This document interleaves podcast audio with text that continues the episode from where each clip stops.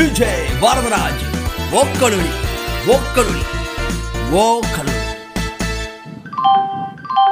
அனைவருக்கும் வணக்கம் நீங்கள் கேட்டுக்கொண்டிருப்பது பொங்கல் விஜய் வரதராஜன் வக்கலொலி आप है तमिल पीपल का लिसनिंग है विजय वदराज वकलोली का पॉडकास्ट ये कहना है வணக்கம் அன்பு நெஞ்சங்களே முதல் பாட்காஸ்டை ட்ரெண்டிங்கில் முதலாவது கொண்டு வந்த மக்களுக்கு நன்றி இப்பொழுது அதே மாதிரி ஒரு ஐந்து ஐந்து சைக்கோக்கள் இரவு வேளையிலே அமர்ந்து கொண்டு இருக்கின்றோம். வணக்கம் திரு அபிஷேக் அவர்களே. வணக்கம் வணக்கம். வணக்கம் திரு சித்தர் பிரணவ் அவர்களே. வணக்கம். திரு செல்வா அவர்களே. தமிழ் வணக்கம். தமிழ் வணக்கம். செல்வா செல்வா செய்யப்படுவதே. வணக்கம் திரு ஷாரா அவர்களே. வணக்கம். ஆமா ஆமா. சொல்லுங்க வாழ்க்கையில வந்து வெற்றி அப்படின்னு ஒண்ணு இருக்கு. ரைட்டா? வெற்றி அப்படின்னு ஒன்று இருக்கு. ஆனா வெற்றி மட்டுமே இல்லை. வெற்றிக்கு பக்கத்துல தோல்வின்னு ஒரு வார்த்தை ஒன்று வச்சிருக்காங்க. ரெண்டுமே சேர்ந்து இருக்கிறதா? லைட் எப்படி டார்க்கும் அப்படிதான் இருக்கு. ஸோ இப்போ என்ன ஆகுதுன்னா ஜெயிக்கிறது மட்டுமே தான் எல்லாருக்கும் இருக்கணும் அப்படின்னு இப்போ இருக்கிற பாசிட்டிவிட்டி விஷயங்கள்லாம் ஒரு ஃபேக்காக சொல்கிறானுங்க ஆனால் உண்மையிலே வந்து ஜெயிக்கிறோமோ தோக்குறதும் லைஃப்பில் இருக்கும். நம்ம தாத்தாவோ நம்ம அப்பனுங்களோ நம்மளோ அடுத்த ஒரு ஜெனி யாராக இருந்தாலுமே ஒருத்தர் ஜெயிக்கிறான்னா நிறைய தோற்றுருப்பான் ஜெயிச்சவன் த- தோத்த மாட்டேன் வெளியே சொல்ல மாட்டான். அதுதான் அவன் பண்ணுற பெரிய தப்பு. தன்னோட மேஜிக்கை மெயின்டைன் பண்ணுறதுக்கு நான் தோக்கலைங்கிற விஷயம் நினச்சிட்டு இருப்பாங்க. ஆனா எல்லாருப்பிடமும் ஒரு பெரிய வடு இருக்குது எவ்வளோ பெரிய ஆளாக இருந்தாலுமே நிறைய விஷயம் தாண்டி தான் வரான். ஆனால் இப்போ எல்லாரும் என்ன நினச்சிக்கிறாங்கன்னா யாருமே நேராக ஸ்ட்ரைட்டு ஜெயிச்சிடுறாங்க போல அப்படின்னு நினச்சிட்டு இருக்காங்க. இது ஏன் தோக்கவே கூடாது? ஏன் இந்த தோல்வி மேலே ஒரு பயம்? ஐயோ என்னங்க? நீங்கள் போய் தப்பு பண்ணிட்டீங்க. எப்படியுமே தோத்தா மட்டும்தான் ஜெயிக்கிறதுங்கிற ஒரு ஸ்டேட்டுக்கே வர முடியுங்கிறது தான் உண்மை. இப்போ ரன்னிங் ரேஸ் ஓடுறான்னா எவனுமே முதல் ரேஸ் ஜெயிச்சிருது இல்லை. எப்படியும் தோப்பானா ஜோப்பானா இந்த இடத்துல என்னங்க ஃபர்ஸ்ட் ரேஸை நம்ம தோற்றுறோம் நம்ம அவ்வளோதான் பண்ணி வெளியே போன ஆளுங்க நிறைய பேர். இல்லை இல்லை வரலான்னு சொல்லிட்டு அடுத்தடுத்த ரேஸ் ட்ரை பண்ண வந்தா நீங்கள் ஜெயிக்கிற ஸ்டேட்டுக்கு போகிறான் இது ஏன் தோல்வியை தப்பாக பார்க்குற குணம் இப்போ அதிகமாக இருக்கா? இல்லை ஆரம்பத்துலேருந்தே இந்த பிரச்சனை இருக்கா? இல்ல, இது ஆரம்பத்துல இருந்தே இருக்கு. நான் ஆக்சுவலா இப்போ இப்போ நம்ம இப்போ மோட்டிவேஷனுக்கு ஒரு கிளாஸ் எடுக்கிறாங்கல்ல.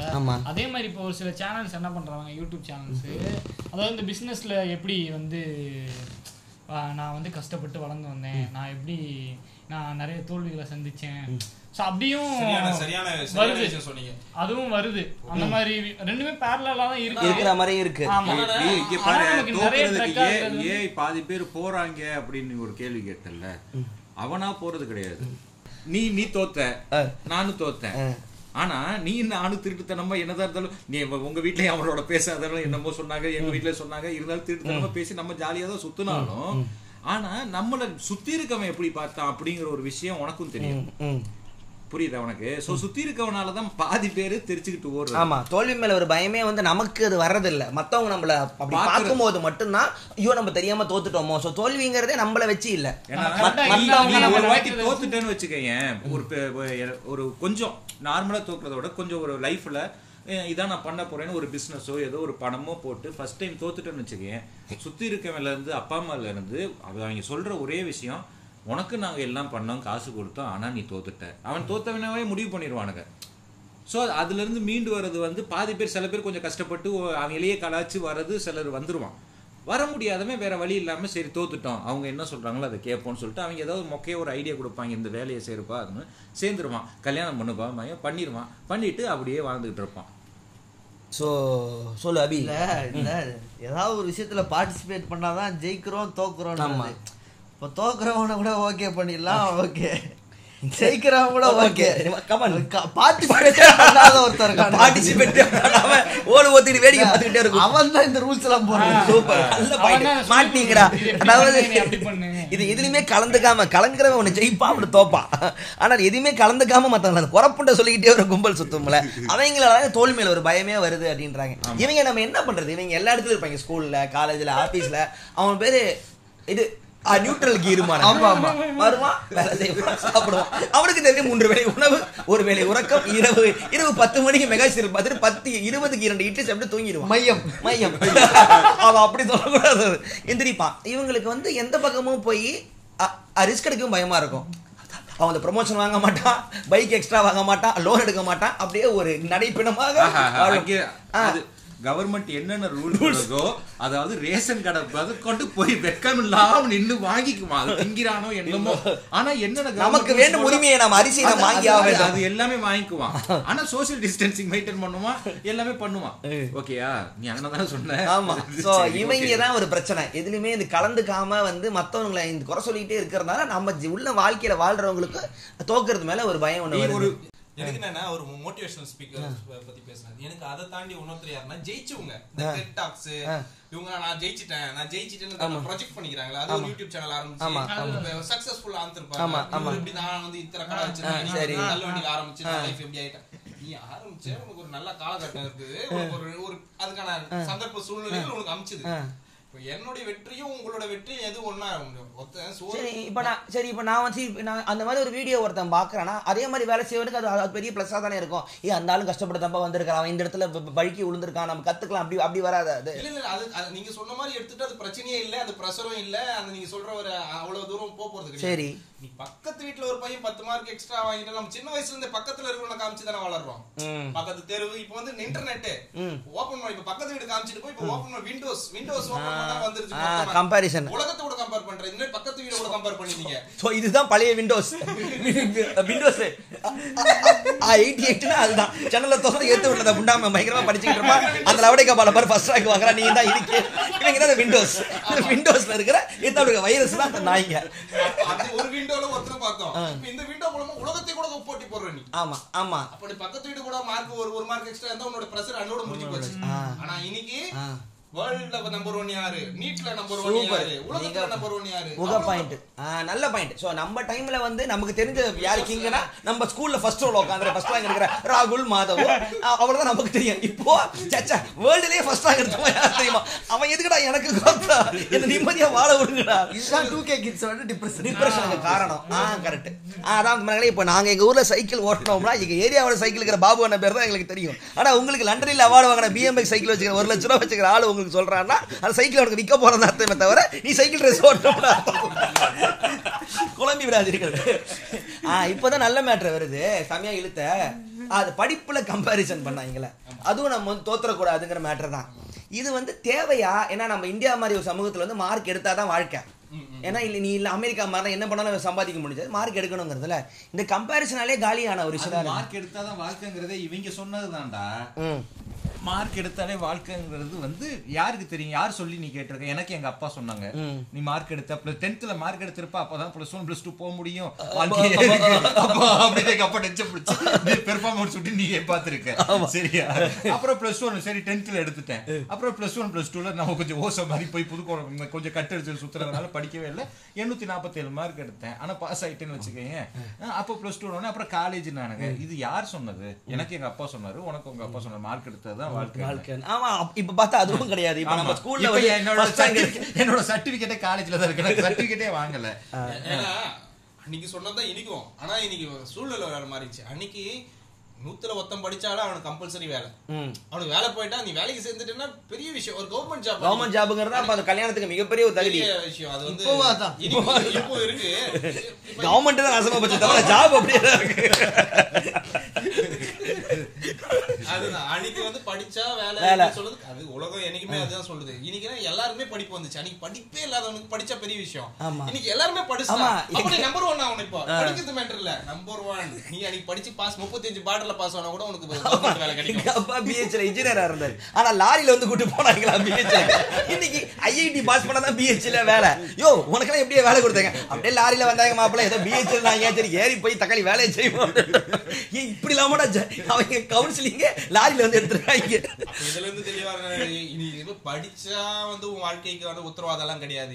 இன்னைக்கு இப்ப நம்பர் ஒன் இல்ல அதுவும் பார்த்திருக்கேன் அதாவது இப்ப நம்மளே பார்த்திருப்போம் இப்ப எல்லா கிளாஸ்லயுமே எவன் பயங்கரமா மார்க் எடுத்தான் அவன் நார்மல் வேலையில இருப்பான். கடைசி பெஞ்சில் இருக்கிற வியாபாரம் பண்ணிருப்பான் இல்ல எம்எல்ஏ ஆயிருப்பான் ஏரியா ரவுடி ஆகி நகைக்கடை வச்சிருப்பான். அந்த நாய் எல்லாத்துக்கும் ஃபெயில் ஆயிருக்கும் ஆனா ஃபர்ஸ்ட் ரேங்க் எடுத்தவங்க இங்க சுமார் கவர்மெண்ட் ஆபீஸ் புள்ளைய பத்தி ராமச்சா எங்கடா வந்த?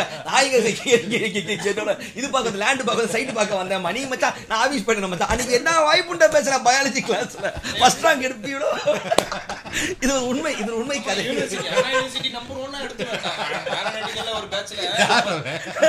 நம்பர் எதுக்கடா எங்களை அவ்வளவு செக்ஸ் டார்ச்சர் கொடுத்துருக்க ஸ்கூல்ல அது ஒரு அதனால நீ சொல்ற மாதிரி மார்க் எடுத்தாதான் வாழ்க்கைங்கிறது இல்ல. நிறைய ஆப்பர்ச்சுனிட்டி இருக்கு. அதுக்கான நேரம் பொறுமை வேணும். இப்படி மார்க் இப்படி மார்க் எடுக்க முடியாது. என்ட்ரன்ஸே எழுத முடியாது. ஒட்டுமொத்தமா ஆப்பு வச்சுட்டாங்க. அது ஒன்று இருக்கு. ஒரு இன்டர்வியூல யாரோ ஒருத்தர் பேசியிருந்தார். நல்ல விஷயம். என்னன்னா இத்தனை நாள் ஒரு கொஸ்டின் பேப்பருக்கு எல்லாரும் ஆன்சர் எழுதிட்டோம். இன்னைக்கு கொஸ்டினே மாத்திட்டான். கொரோனால அந்த கொஸ்டின் பேப்பர் தான் இருந்தாலும் எழுதுவேன். உனக்கு புரியாதுடா. சிலபஸ் அவுட் ஆஃப் சிலபஸ்ல கேள்வி கேக்குறாங்க இப்ப கொரோனான்னு ஒண்ணு புதுசா தந்து இப்ப நீ வாழ. நீ வாழறதுக்கு என்ன பண்ணுவ? கரெக்டா நீங்க சொன்ன மாதிரி வேலைக்கு போயிட்டு எல்லாமே பண்ணி கரெக்டா இந்த பிளான்ல தானே இருந்தீங்க. அது வந்து இவர் என்ன சொன்னாரு? கரெக்ட்னாரு அதுவே எனக்கு தடை போட்டேன். உனக்கு அப்படி ஒரு விஷயமே இல்ல. இல்ல. ஒண்ணு உள்ள வச்சிட்டேன். இப்ப என்ன பண்ணுவ? நான் நீ வெளியே வர முடியாதுடா. நீ இப்படி ஒண்ணு வச்சிட்டேன். அப்ப நீ கொஸ்டின் பேப்பர் இங்க மாத்தி கொடுத்துட்டான். அவுட் ஆஃப் சிலபஸ் ஒரு கொஸ்டின் அவுட் ஆஃப் சிலபஸ்ல வரல லைஃப் அவுட் ஆஃப் சிலபஸ்ல நீ இத்தனை நாள் நீ பழகி பார்த்த அனுபவிச்ச நீ கேதர் பண்ண எல்லா எல்லாமே பொய் பொய் பொய்டா ஓல்டா அப்போ நீ கஷ்டப்ப இன்னைக்கு கஷ்டப்படுறது நாளைக்கு பொய்யா தான் இப்போ பொய்யான உலகத்துல தான் நம்ம இருக்கோம். அப்போ நம்மளோட நம்மளோட இவங்க இப்ப நம்மளோட இது நெக்ஸ்ட் ஜெனரேஷன் என் பையன் என் பொண்ணெல்லாம் படிக்காதான் சொல்லிடலாம் அது எப்படி? அது போய் கேட்கும். என்னங்க? நம்ம பையனை எந்த ஸ்கூல்ல சேர்க்கலாம்? உலகமே போய் அடிக்கோமா? சொல்றேன். அடுத்த வர ஜெனரேஷன் உங்ககிட்ட கேட்கவே போறது இல்ல. நல்ல பாயிண்ட் அவன் டேடி நான் போய் சேர்ந்துட்டேன் நீங்க கரெக்ட் இது பாயிண்ட் அவன் நம்ம அவன் நம்மள கேட்க போறான். அவன் அவன் சாய்ஸ் வச்சிருக்கான். நீங்க என்ன சொல்ற நம்ம ப்ரொடியூஸ் பண்றதுனால நம்ம வந்து ப்ரொடியூசர் நம்மளோட ஆளே இல்ல அவன். தனி ப்ராடக்ட் அவன். வெளியே வந்துட்டானா அவன் உலகத்துக்குள்ள தனியாயிடுவான். இப்போ நீங்க வந்து அந்த குழந்தைக்கு சின்ன வயசுல அந்த பன்னெண்டு ஏஜ் வயசுல சாப்பாடு மேட்ரா சாப்பாடு தான் அது பிடிக்கும். ஐஸ் வாங்கி கொடு அது வாங்கி கொடு சாக்லேட் வாங்கி கொடு இப்படிதான். பன்னெண்டு வயசுக்கு அப்புறம் வந்து எல்லாமே மாறிடும். அவனுக்கு என்ன வேணும் வேணாம் இல்ல எல்லாமே முடிஞ்சுது சரி இது ஒண்ணு சொல்லுங்க. இப்ப அப்படி பார்க்கும்போது இந்த ஜெனரேஷன் நம்மளோட டேலண்டா இருக்கான் நாலு மடங்கு டேலண்டா இருக்கான் கண்டிப்பா, அப்ப. அவனோட லைஃப் தானே கரெக்ட் நம்ம எப்படி அவனை குறை சொல்லலாம்? நீ பாசிட்டிவிட்டியா இருக்கு தப்பு தப்புன்னு. அபி இது காண்டு தானே. நம்ம அப்பனுங்க நம்மள குறை சொன்னாங்க. நாங்களாம் எப்படி படிச்சோம் சைக்கிள்ல போ நாயா போனக்கு சைக்கிள் மட்டும் தானே இருந்துச்சு. வண்டி இல்ல. எங்களுக்கு டிவிஎஸ் பிப்டி கிடைச்சு சோ அந்த பசங்க நல்லா இருக்காங்க நம்ம காண்டு காண்டு காண்டு நம்ம இப்போ நம்ம நம்ம நம்ம காலேஜ் வரப்போ காலேஜ் வேலைக்கு போய் ஒரு பத்து- பத்து வருஷத்துக்கு முன்னாடி தான் நம்ம மொபைல்ல படம்லாம் தெரியுமா அப்படின்னு பாக்குறோம் அவன் பிறந்தோட இப்போ ஸ்வைப் பண்ணி பிளேலிஸ்ட் செலக்ட் பண்ணி பார்த்துட்டு தூக்கி போட்டு போறான். ஸோ இது நல்ல ஒரு கூற்று. காண்டு. இப்போ இருக்கிற ஜென்ரேஷன் மீது பழைய ஜென்ரேஷனுக்கு காண்டு. ஆமா ஏன் நம்ம அப்பா நமக்கு இருந்துச்சு. இப்போ இருக்கிற நம்ம நமக்கு இருக்கதான் போகுது. சோ வந்து அவங்க சொன்ன சொல்லணும்னா சரி அவன் ப்ரெஷர் அவனுக்கு அம்மா. அதெல்லாம் அவன் பார்த்துப்பான். அவன் ஃபேஸ் பண்ணிப்பான். நீங்களா அவனு சொல்லாதீங்க அப்படிம்பாங்க. என் பிரச்சனை எனக்கு. நம்மளுக்கு நம்ம நம்ம திரும்ப அந்த பைக் கம்பேர் பண்ணி நானே சொல்லிட்டு இருந்தேன் ஆனா அவனுக்கு எல்லாமே இருக்கு. ஆனா அவனோட ஸ்டாண்டர்ட் பிரஷர் அவனுக்கு அவனுக்கான மென்டல் பிரஷரே வேற. சரி. வேற. நம்ம சரி அப்போ ஒரு அப்போ ஒரு ரைட் இதெல்லாம் ஓகே இப்போ நம்ம எல்லாருமே எல் எல்லா எல்லா ஜென்ரேஷனும் எந்த அளவுக்கு ப்ரெஷர் இருந்துச்சோ அந்த அளவுக்கு வாழ்ந்தோம்.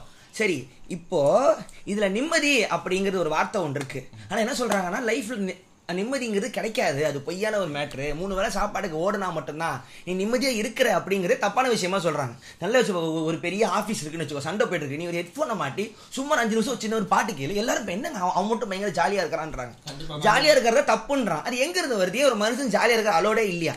அதுவும் அதுவும் காண்டு தானே. இவன் டிப்ரெஷன்ல இருக்கிறான். அவன் மட்டும் எப்படி சந்தோஷமா சந்தோஷமா இருக்கும் ஏன், இப்ப இவன் இப்ப டாபிக் எடுத்தான்ல. பாசிட்டிவிட்டி பாசிட்டிவிட்டின்னு வைக்கிறாங்க நிறைய பேர் பேசி கேட்டிருக்கான் அந்த காண்டு தான். நீங்க எல்லாம் பாசிட்டிவிட்டி பாசிட்டிவிட்டி பேசுறீங்க. உன்ட்ட எனக்கு எதுவுமே நடக்கல. ஒத்த நான் எப்படி பாசிட்டிவா இருக்கிறது? ஒத்த இத பத்தி நம்ம பேசுறோம் அப்படின்னு சொல்லிட்டு. பாசிட்டிவிட்டி பேசுறவங்க அத்தனை பேருமே நமக்கு நமக்கு எதுவுமே நடக்கல. இத பேசியாவது காசு பார்க்கலாம். அப்படின்னு பாசிட்டிவிட்டி கரன்சியா மாத்திர கம்னாட்டிங்கன்னா அந்த பாசிட்டிவிட்டி டாக்கு பேசுறவங்களா? இல்ல இல்ல நான் இவனை சொல்லிக்கிட்டு இருக்கேன். இல்ல அவன் அந்த மாதிரி தான் இருக்கா கரெக்ட் இல்ல இது நான் இப்போ ஒரு இதுல வேலை பார்த்தேன். அப்போ நம்ம எல்லாம் சிரிச்சுக்கிட்டு எல்லாத்துக்கும் பார்த்து நம்ம எல்லாரும் சிரிச்சு பேசி இது பண்ணா நம்மள காண்டா பார்ப்பாங்க அவங்க வேலை மத்தவங்கலாம் கோவமா இருக்கும்போது நம்மளும் கோவமா இருக்கிற இருக்கணும் அப்படின்னு இருக்கணும் எதிர்பார்க்கறாங்க. நம்ம சோகம் அவனுக்கு சோகமா இருந்தானுங்கன்னா நம்மளும் சோகமா இருக்கணும்னு எதிர்பார்க்கறாங்க. சரி. அது ஏன்? இப்போ ஒரு இல்ல ஒரு ப்ராப்ளம் இருக்கு. லைஃப் இருக்கு. அது எப்படி ஹேண்டில் பண்றோம் அப்படிங்கிற ஒரு கலை இருக்கு. அதை நான் ஜாலியா ஹேண்டில் பண்ண அது ஏன் தப்புன்றாங்க? இப்போ இப்போ ஒரு பெரிய சோகம் நடக்குது. யாருமே தப்புன்னு சொல்ல சூசைட் பண்ணாதான் தப்பு. இப்போ ஒரு ஒரு பையன் என்னடா? அவன் என்ன கேக்குறான் நீ என்னடா இல்ல இல்ல என்ன என்னங்க நான் இவ்வளவு பேசிட்டு இருக்கீங்க? பயங்கர ஜாலியா இருக்கீங்க அப்படிமா அதாவது நான் சொல்றேன் நான் சொன்ன நீங்க சோகமா இருக்கணும்ன்றா. என்னோட எமோஷன் அவன் தான் டிசைட் பண்றான். இல்லடா நான் தானே டிசைட் பண்ணணும். கரெக்ட் கரெக்ட் இப்போ நீங்க ஒரு பரீட்சையில இல்ல ஒரு எக்ஸாம்ல ஃபெயில் ஆயிட்டீங்க. ஆமா. ஃபெயில் ஆயிட்டு நீங்க ஜாலியா இருக்க முடியுமா? கஷ்டமே இல்ல. நீங்க. ஜாலியா இருந்தீங்களா இவன் கேக்குற கேள்விக்கு நான் செத்தே போயிடலாம்னு செத்து போறான் இன்னைக்கு. நீ ஜாலியா இருக்கதான் எனக்கு பிரச்சனை. இப்ப அவங்க fail அதுதான். ரைட் நான் கேள்வி ஏன் ஒரு சமூகம் ஒரு மனுஷனை சந்தோஷமா இருக்க கூடாதுன்னு சொல்லுது? அதுதான் நானும் சொல்றேன். கேளு, இருடா இருடா டேய் விஜய் காண்டு விஜய் பிளஸ் டூ ரிசல்ட் எனக்கு வந்தப்போ எண்ணூத்தி நாற்பத்தி ஏழு மார்க் என்ன மேக்ஸ்ல தொண்ணூத்தி ரெண்டு மார்க் எங்க அப்பா வந்து ரொம்ப ரொம்ப கேவலமா திட்டுறானுங்க. ரொம்ப அசிங்கமா திட்டுறானுங்க. ஆனா நான் ஜாலியா சுத்திக்கிட்டு இருக்கேன். எண்ணூத்தி நாற்பத்தி ஏழு மார்க் ஏன்னா எனக்கு தெரியும் நான் எதுவுமே எழுதல. இதுவே நமக்கு அதிகங்கிறது இதுவே நமக்கு அதிகம். நமக்கு என்ன டவுட்னா நமக்கு என்ன? எப்படி இவ்வளவு மார்க் வந்துச்சு? நான் ரொம்ப ஜாலியா சுத்துறேன். அவங்களோட கேள்வி இங்க பாரு இவன் எப்படி ஜாலியா சுத்துறான்? இவனுக்கு எப்படி சோறு சாப்பிடுற? எப்படி இவனுக்கு திங்க தோணுது? ஏன்னா எனக்கு நல்லா இருக்கேடா. ஏன்டா உங்களுக்கு கஷ்டமா இருக்கு? புரியுதா உனக்கு? எட்நூறு வந்துச்சே நீ ஃபீல் பண்ற. எனக்கு எப்படி எட்நூறு வந்துச்சு நான் இருக்கேன். இது மாதிரி குழந்தைகள் கடந்து வந்துடுறாங்க. சோ சோ அதுதான் நிறைய பேருக்கு வந்து இந்தந்த சுச்சுவேஷனுக்கு இப்படிதான் ரியாக்ட் பண்ணுவாங்க அவங்களுக்கே ஒரு டிசைன் டிசைன் இருக்கு. புரியுதா? இந்த மார்க் வாங்கிட்டா நீ ஃபீல் பண்ணணும்டா இப்போ. நீ ஏன் ஃபீல் பண்ண மாட்டேன்னு கோவப்படுறாங்க ஆமா. ஆமா இவன் ஏன் மாத்தி பண்றான்? இப்போ நம்ம சின்ன வயசுல இப்ப அன்னைக்கு என் என் பையன் வந்து அவனுக்கு வந்து அவன் வந்து குஞ்ச வந்து ஸ்வீட்னு தான் சொல்லுவான். நான் நைட்டு தூங்கும் போது அப்பப்போ அது கிளைமேட் சேஞ்சுக்கு டக்குனு தூக்கிடும் தூக்கணும்னே அன்னைக்கு அப்பா என்னப்பா ஸ்வீட்டு தூக்கி இருக்கு தூக்கி இருக்கு அப்படின்னா. என்ன இல்லடா அது குளிருக்கு வந்து அப்படிதான் தூக்கும். அது ஒண்ணும் இல்ல. நீ அப்பா ஸ்வீட்டு தூக்குது அவனுக்கு பிரெயினுக்குள்ள எல்லாம் போய் ஏதோ பண்ணிருக்க போல ஸ்வீட்டு தூக்குதுப்பா தூக்குதுப்பா சரின்னு நான் பாத்ரூம்குள்ள இருந்து வந்தேன். அப்பா உச்சா போனீங்களா? ஆமாடா உடனே, உங்களுக்கு எப்படி ஸ்வீட்ல இருந்து உச்சா வருமா? அப்படின்னா உங்களுக்கு ஸ்வீட் இருக்கா? அப்படின்னா இருக்குடா. ஸ்வீட் இருக்கா? இருக்குடா. இருக்குடா. இருக்குடா. அப்படின்னு அவனோட அஹ், அக்கா ஒண்ணு இருக்கு. அக்கா பேர் சொல்லி அதுக்கு ஸ்வீட் இல்லையே அப்படின்னா. இத கட் பண்ணிடு. அதுக்கு ஸ்வீட் இல்லையே உடனே இல்லடா. பொதுவாக பாய்ஸு கேர்ள்ஸு கேர்ள்ஸுக்கு இருக்காது. பாய்ஸுக்கு இருக்கும். இது வந்து இப்படி தான் இருக்கும். எல்லாருக்கும் நமக்கெல்லாம் ஒரு மாதிரி இருக்கும். இதுன்னு சொல்லி புரிய வச்சேன். என்ன? இதுவே இதுவே வேற எவங்கிட்டயாவது போய் கேட்டிருந்தா? இல்ல எங்க அப்பா நம்ம சின்ன வயசு நம்ம அப்பா கிட்ட. எங்க அப்பா கிட்ட ஸ்வீட் ஸ்வீட்டா ஸ்வீட்டை வெட்டிடுமா? பேச்ச பாத்தியா நீ பேசுற வயசாயிருது அடி வாயில அடி வாயில அடி வாயில அடி. ரைட் ரைட் ரைட் அதுவும் கரெக்ட்? ரைட் ரைட் அப்ப பார்த்தோம்னா இப்ப நம்ம ஜென்ரேஷன் வந்து நம்ம நெக்ஸ்ட் ஜென்ரேஷனை அவங்களோட டேலண்ட்டுக்கு ஏற்ற நம்ம அப்டேட் ஆகிக்கணும்னு சொல்லிட்டு நம்மளும் கொஞ்சம் மாறிக்கிறோமா இல்லையா? ஏன்னா இப்போ என்னோட சித்தப்பாலாம் வந்து நான் ஸ்கூல் படிச்சுட்டு நான் நான் விஸ்காம் சிறப்புன்னு சொன்னதுக்கு பயங்கரமா சண்டை போட்டாங்க. அடிக்கலாம் செஞ்சாங்க. எப்படா நீ வந்து சினிமாவுக்கு போறான் இன்னைக்கு அவங்க பையன் வந்து சம்மந்தமான கோர்ஸுக்கு போறான். அவங்க சண்டை போட முடியல. கேட்டேன் அவங்க அவன் வேற மாதிரி பையன். ஒரு ஒரு பயங்கரமா கோவப்படுறான் அவன்? ஓ என்ன பார்த்தா உனக்கு மனசு முடியாது தெரியல உனக்கு. ஏடா என்ன நீ அந்தடி அடிச்ச? ஓ ஓ ஓ ஓகே. முந்தி மாதிரி டக்குனு டக்குனு டக்குனு மூச்சை காட்டுறான். ஏன்னா நான் கூட தான் காட்டினேன். நீ என்கிட்ட எங்க மூச்சை காட்டு? பலாறு அரைஞ்சாங்க அதனால so, இந்த- காலத்து ஜெனரேஷன் மேல பயப்படுறாங்க அம்மா அப்பா. இல்லையா? அ, டக்குன்னு தான். பண்ணிக்கிச்சுனா அப்படின்றாங்க. நம்மளாம் பண்ணிக்க மாட்டோம். நமக்கு தூக்கு தூக்கு போட்டாதான் சாவுங்கிறது நமக்கு தெரியாது. அந்த கயிறு எடுத்து கம்பியில மாட்டுறதுக்கு நமக்கு தெம்பு கிடையாது. அதுக்கு ஸ்டூலும் நம்ம அப்பா கிட்ட போய் அப்பா தூக்குல தூக்க போறேன் ஸ்டூல் கொடுப்பாங்க. உமால தற்கொலை கேக்கிட்ட கேக்குறியா? நான் நிறைய வாட்டி யோசிச்சிருக்கேன். எப்படி இந்த ஃபேன் வந்து நம்ம வெயிட்ட தாக்கு டப்புனு அவுத்து கொடுத்தா நம்ம அப்பா மேலே அப்பா மேலே பாவி என்ன என்ன? அதனால அதனால இந்த காலத்து ஜெனரேஷன் பசங்க மேல பேரண்ட்ஸுக்கு பயப்படுறாங்க. இப்போ லவ் எல்லாம் நம்ம டைம்ல பாத்தீங்கன்னா அதிகபட்சம் வந்து காலேஜில் தான் நடக்கும். மிஞ்சி மிஞ்சி போனா பிளஸ் டூ இப்போ இந்த அஞ்சாவது ஆறாவதுலயே வந்து எல்லாத்துக்கும் கனெக்ஷன் ஆகும்போது பேரண்ட்ஸுக்கு ஒரு பதட்டம் வருது. இது எப்படி ஹேண்டில் பண்றது? இதுங்களுக்கு சொன்னாலும் புரியாது. அவன் தெளிவா தான் இருக்கான். எப்படிதான் ஒரு சூசைட்ல கரண்ட் இல்லாதனால தப்பிச்சிட்டான். என்னன்னா மாத்திரை போட்டுச்சு. மாத்திரை போட்டு தப்பிச்சிட்டேன். மாத்திரை. மாத்திரை போட்டிருக்கு. ஈட்டர் இருக்குல்ல? அது சொருவி தலகாணி அடியில வச்சு. அது மாதிரி தலையணை போட்டிருக்கான். சரி. தலகாணி போட்டுட்டு ஏன்னா அது மேல இது ஊத்திட்டு இருக்கான். எது? இது சம்திங் இது எரியும்ல ஆமா. கெரோசினோ பெட்ரோல ஊத்திட்டான். ஷாக் அடிச்சு அவனும் பத்திப்பாங்க மாத்திரை போட்டுக்கிட்டான். அவனுக்கு வலிக்க கூடாது அது சூடு எரி இது புகையும் இது எரியும் அப்படி மிஸ் ஆனா நம்ம எரிஞ்சிருவோம். ஒரு சாக்கடிச்சு பல சாப்பிட்டு- ஸ்டேஜ்கள் வச்சிருக்காங்க. பல ஸ்டேஜ் இப்போ இவ்வளவு தூரம் எங்க விண்டோஸ் தான் நான் சொன்ன மாதிரி. அதுல பார்த்துட்டு இது எப்படியெல்லாம் சேஃபா ஜாலியா சாவலாம். ஜாலியா சாப்பிடலாம். அந்த அளவுக்கு போய் இறங்கிட்டாங்க கரண்ட் இல்ல அவன் தப்பிச்சிட்டான். கரண்ட் இல்ல. மயக்க மாத்திரை மாத்திரை போட்ட மாத்திரை தப்பி அதான் அதுக்குள்ள பாத்துட்டாங்க யோசனை இருக்கு? அவன் தான் மெயினே அமர்த்திருப்பான் எவனாவது மெயினை போட்டா சாகலாம். இது இருந்தா சாகலாம். இல்லாட்டி தூக்கத்துல இருந்தெல்லாம் காலையில அட்மிட் பண்ணிடுவாங்க அப்படின்னு மெயின் அமர்த்திட்டு அவன் இவ்வளவு முட்டாப்பையில இருக்கிறனால சாவர அளவுக்கு வாழ்க்கை இருந்திருக்கு. இல்ல விளங்கி இருப்பான் எவ்வளவு ஒரு மனித பதற வாழ்க்கை இவ்வளவு பண்ணியா இருக்கு.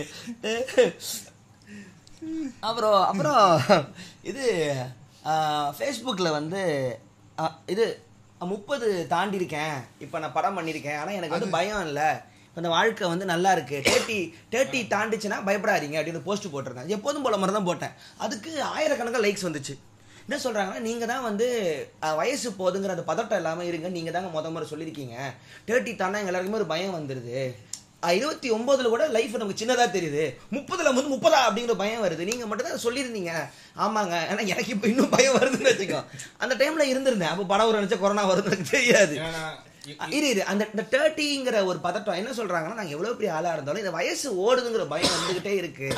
அதை பத்தி கொஞ்சம் போலாம். ஏஜ் ஏஜ் ஃபேக்டருங்கிற ஒரு மேட்ரு ஒன்று இல்ல ஆக்சுவலா நம்ம பல முன்னாடிலாம் வந்துட்டு இப்போ இப்போவே நம்ம நிறைய கிளவியெல்லாம் பார்ப்போம். நம்ம ஊர்ல நம்ம ஃபேமிலில நிறைய கிளவிங்க இருக்கும். ஸோ அதுங்கெல்லாம் நல்லா சாப்பிட்டு அதுங்கெல்லாம் வந்து சின்ன வயசுல கல்யாணம் பண்ணிடுவாங்க. பதினாலு கல்யாணம் பண்ணி அவங்களோட லைஃப் பெரிய லைஃபா இருக்கும். பெருசா பெரிய மூணு. ஆ, மூணு ஜென்ரேஷன் நாலு ஜென்ரேஷன்லாம் பார்ப்பானுங்க. அந்த அளவுக்கு இருப்பானுங்க. ஆனா இப்போ வந்து அது இல்லைன்னு நினைக்கிறேன் நான். அது குறைஞ்சி மாறிடுச்சு அது. Totally-ஆவே. இப்போ வந்து நம்ம வாழ்றதே எண்பது வருஷம் தாங்கிற ஒரு ம- மனநிலையில இருக்காங்க. எண்பது கூட இல்ல அறுபதுல அறுபதுல அறுபதுல ஃபிக்ஸ் பண்ணிக்கலாம் அதான் அறுபதுங்கிறாங்க முப்பது வரும்போது என்ன ஆகுதுன்னா நிறைய பேருக்கு அது இது நல்ல- நல்ல நம்ம ஏஜே நம்ம நம்மளே கம்மி பண்ணிக்கிறோம். நம்ம டிஎஸ்பியில போனோம்னா ஐம்பதுல சுகர் வரும் ஐம்பது ஹார்ட் அட்டாக் அறுபது பிரெயின் பிளாஸ்ட் ஆகி சாகுறோம். மைண்ட் செட் ஆயிருது. அதாவது பாடிக்கு தான் வயசு.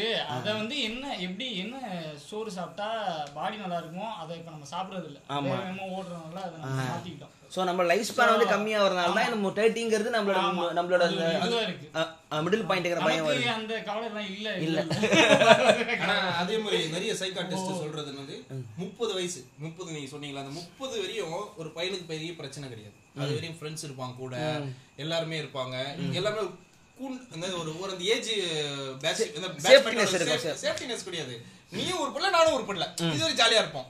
ஆனா முப்பதுன்றப்ப உனக்கு உங்களுக்கு பிடிச்ச கல்யாணம் பண்ணுவாங்க அவனுக்கு பிடிச்ச கல்யாணம் பண்ணுவாங்க அவன் ஏதோ ஒரு வேலைக்கு போவான் இவங்களுக்கு எல்லாம் போனா இவனுக்கு ஒரு பதற்றம் ஆயிடும். இப்போ இருக்கிற ஏஜ் குரூப்புக்கு வந்து முப்பதுக்கு மேல வாழறதுக்கு என்னன்னு தெரியல. அது வரையும் அவனோட என்டர்டைன்மெண்ட் இந்த ரைடு போறது அது நம்ம போஸ்ட் போடுறது நம்ம ஜெனரேஷன் வரையும் தான் இருக்கும்னு நினைக்கிறேன். அதுக்கப்புறம் இருக்கா நினைக்கிறேன் அது வேற மாதிரி இல்ல இல்ல இது. எப்பவுமே இருக்கும். அது எப்பவுமே இருக்கும். ஆனா வடிவம் வேறவா மாறிடும் இல்ல அது இப்ப இப்போ இருக்கிற ஜெனரேஷனுக்கு டுவெண்ட்டிங்க டுவெண்ட்டி ஃபைவ்ங்கிறது பெரிய வயசு. அண்ணே என்ன என்ன டுவெண்ட்டி டூ ஆயிடுச்சு வாழ்க்கையில ஒண்ணுமே பண்ணல. டுவெண்ட்டி டூல ஒண்ணும் பண்ணலையா? நான் தேர்ட்டி டூல ஒண்ணும் பண்ணலடா. இருக்குடா. அது அது வந்து நீ சொல்ற மாதிரி ஜென்ரேஷன் அதிகம் அதிகமாக டைம் வந்து கம்மி பண்ணிட்டே வருவானுங்க போல. அந்த ஒரு பேனிக் ஒன்று இருக்கு. இந்த வயசு மேல ஓடுறது. இதுல இன்னொரு வித பிரச்சனை என்னன்னா இப்போ நம்ம பாசிட்டிவிட்டி இந்த ஏஜ் இதெல்லாம் பார்த்துட்டு வந்து இதுல ஒன்னொன்னு டெசிஷன் மேக்கிங் சொல்றாங்க. இது ஒரு புதுசா இதுவும் இந்த சைக்காலஜி டேர்ம்ஸ்ல வர ஒரு விஷயம். டிசிஷன் மேக்கிங் நீங்க சரியான முடிவுகள் வாழ்க்கையில் சரியான முடிவுகள் எடுக்கணும். சரியான முடிவு எல்லாருமே எடுத்துட்டா லைஃப் ஒண்ணுமே இல்லை. நம்ம எது சரியான முடிவுனே வர தெரியாது. அது தெரிஞ்சா எடுக்கிறதா போற வெண்ண சரியான முடிவு எடுக்கணும்னா நீ எப்படி சரியான முடிவு நீ எப்படி சொல்ற? அது ஏன்னா அவன் ஒரு கைடு போட போறான். அந்த கைடு படி நம்ம வாழ போறோம். என்ன ஒரு ப்ளூ பிரிண்ட் போட்டு கொடுக்க அவ- போறான். அவனோட ஸ்கெட்ச் அப்ப என்னன்னு தெரியல நான் சொல்லுகிறேன் இந்த முடிவு எடுங்க. அதுக்கு ஆயிரம் தாங்க. ஆயிரம் ரூபாய் கொடுங்க. சரியான முடிவு யார் தீர்மானிக்கிறா? இப்ப நம்ம ஜெயிச்ச அப்புறம் தான் தெரிய போதா சரியான முடிவா தப்பான முடிவா? ஆமா ஆமா. அது வரைக்குமே தெரியாது நம்ம. அதுக்கு அதுக்குமே இந்த அதுக்குமே நீ ஜெயிச்சாதான் காரணம். வெற்றிங்கிற பிரஷர் வந்து உட்காருது. ரைட்டா இப்போ ஒரு சின்ன பாப்பா ஒன்று இருக்கு. ரோட்ல ட்ராக்ல மாட்டிக்கிச்சு ட்ரெயின் வருது. அப்போ எது சரியான முடிவு? போய் காப்பாத்துறது தான் சில மேட்டர்ல நான் எல்லாருக்குமே தெரியும் இது ஒண்ணுதான் முடிவுன்னு. சில விஷயத்துல எதுனே தெரியாது. இப்போ அழகான பொண்ணு வந்து உன்னை பார்த்து லவ் யூ சொல்லுது. ஆத்தி நம்ம சுமாரா இருக்கும் இது சொல்லுது இது கூட போறாமா வேணாமாங்கிற ஒரு பயம் இருக்கும்ல. இதில் என்னன்னு சொல்லுவேன் உனக்கு எந்த முடிவு எடுப்ப நீ? சரியா தவறாக நிறுவி எனக்கு தெரியும். சொன்ன மாதிரி இப்ப நம்மளுக்கு இது முன்னாடி ஒரு இன்ஜினியரிங் படிச்சிட்டீங்க. இப்போ நைன்டிஸ் பேட்ச் மொத்தம் படிச்சது இன்ஜினியரிங் தான். வேற எதுவும் கிடையாது. இன்ஜினியரிங் காலேஜ் எவ்வளவு அதிகமானது. காரணமா தான் இன்ஜினியரிங் டுவெல்த் முடிச்சானா நெக்ஸ்ட் இன்ஜினியரிங் தான். இப்படி இப்படி போச்சு. இன்ஜினியரிங் குள்ள போச்சு.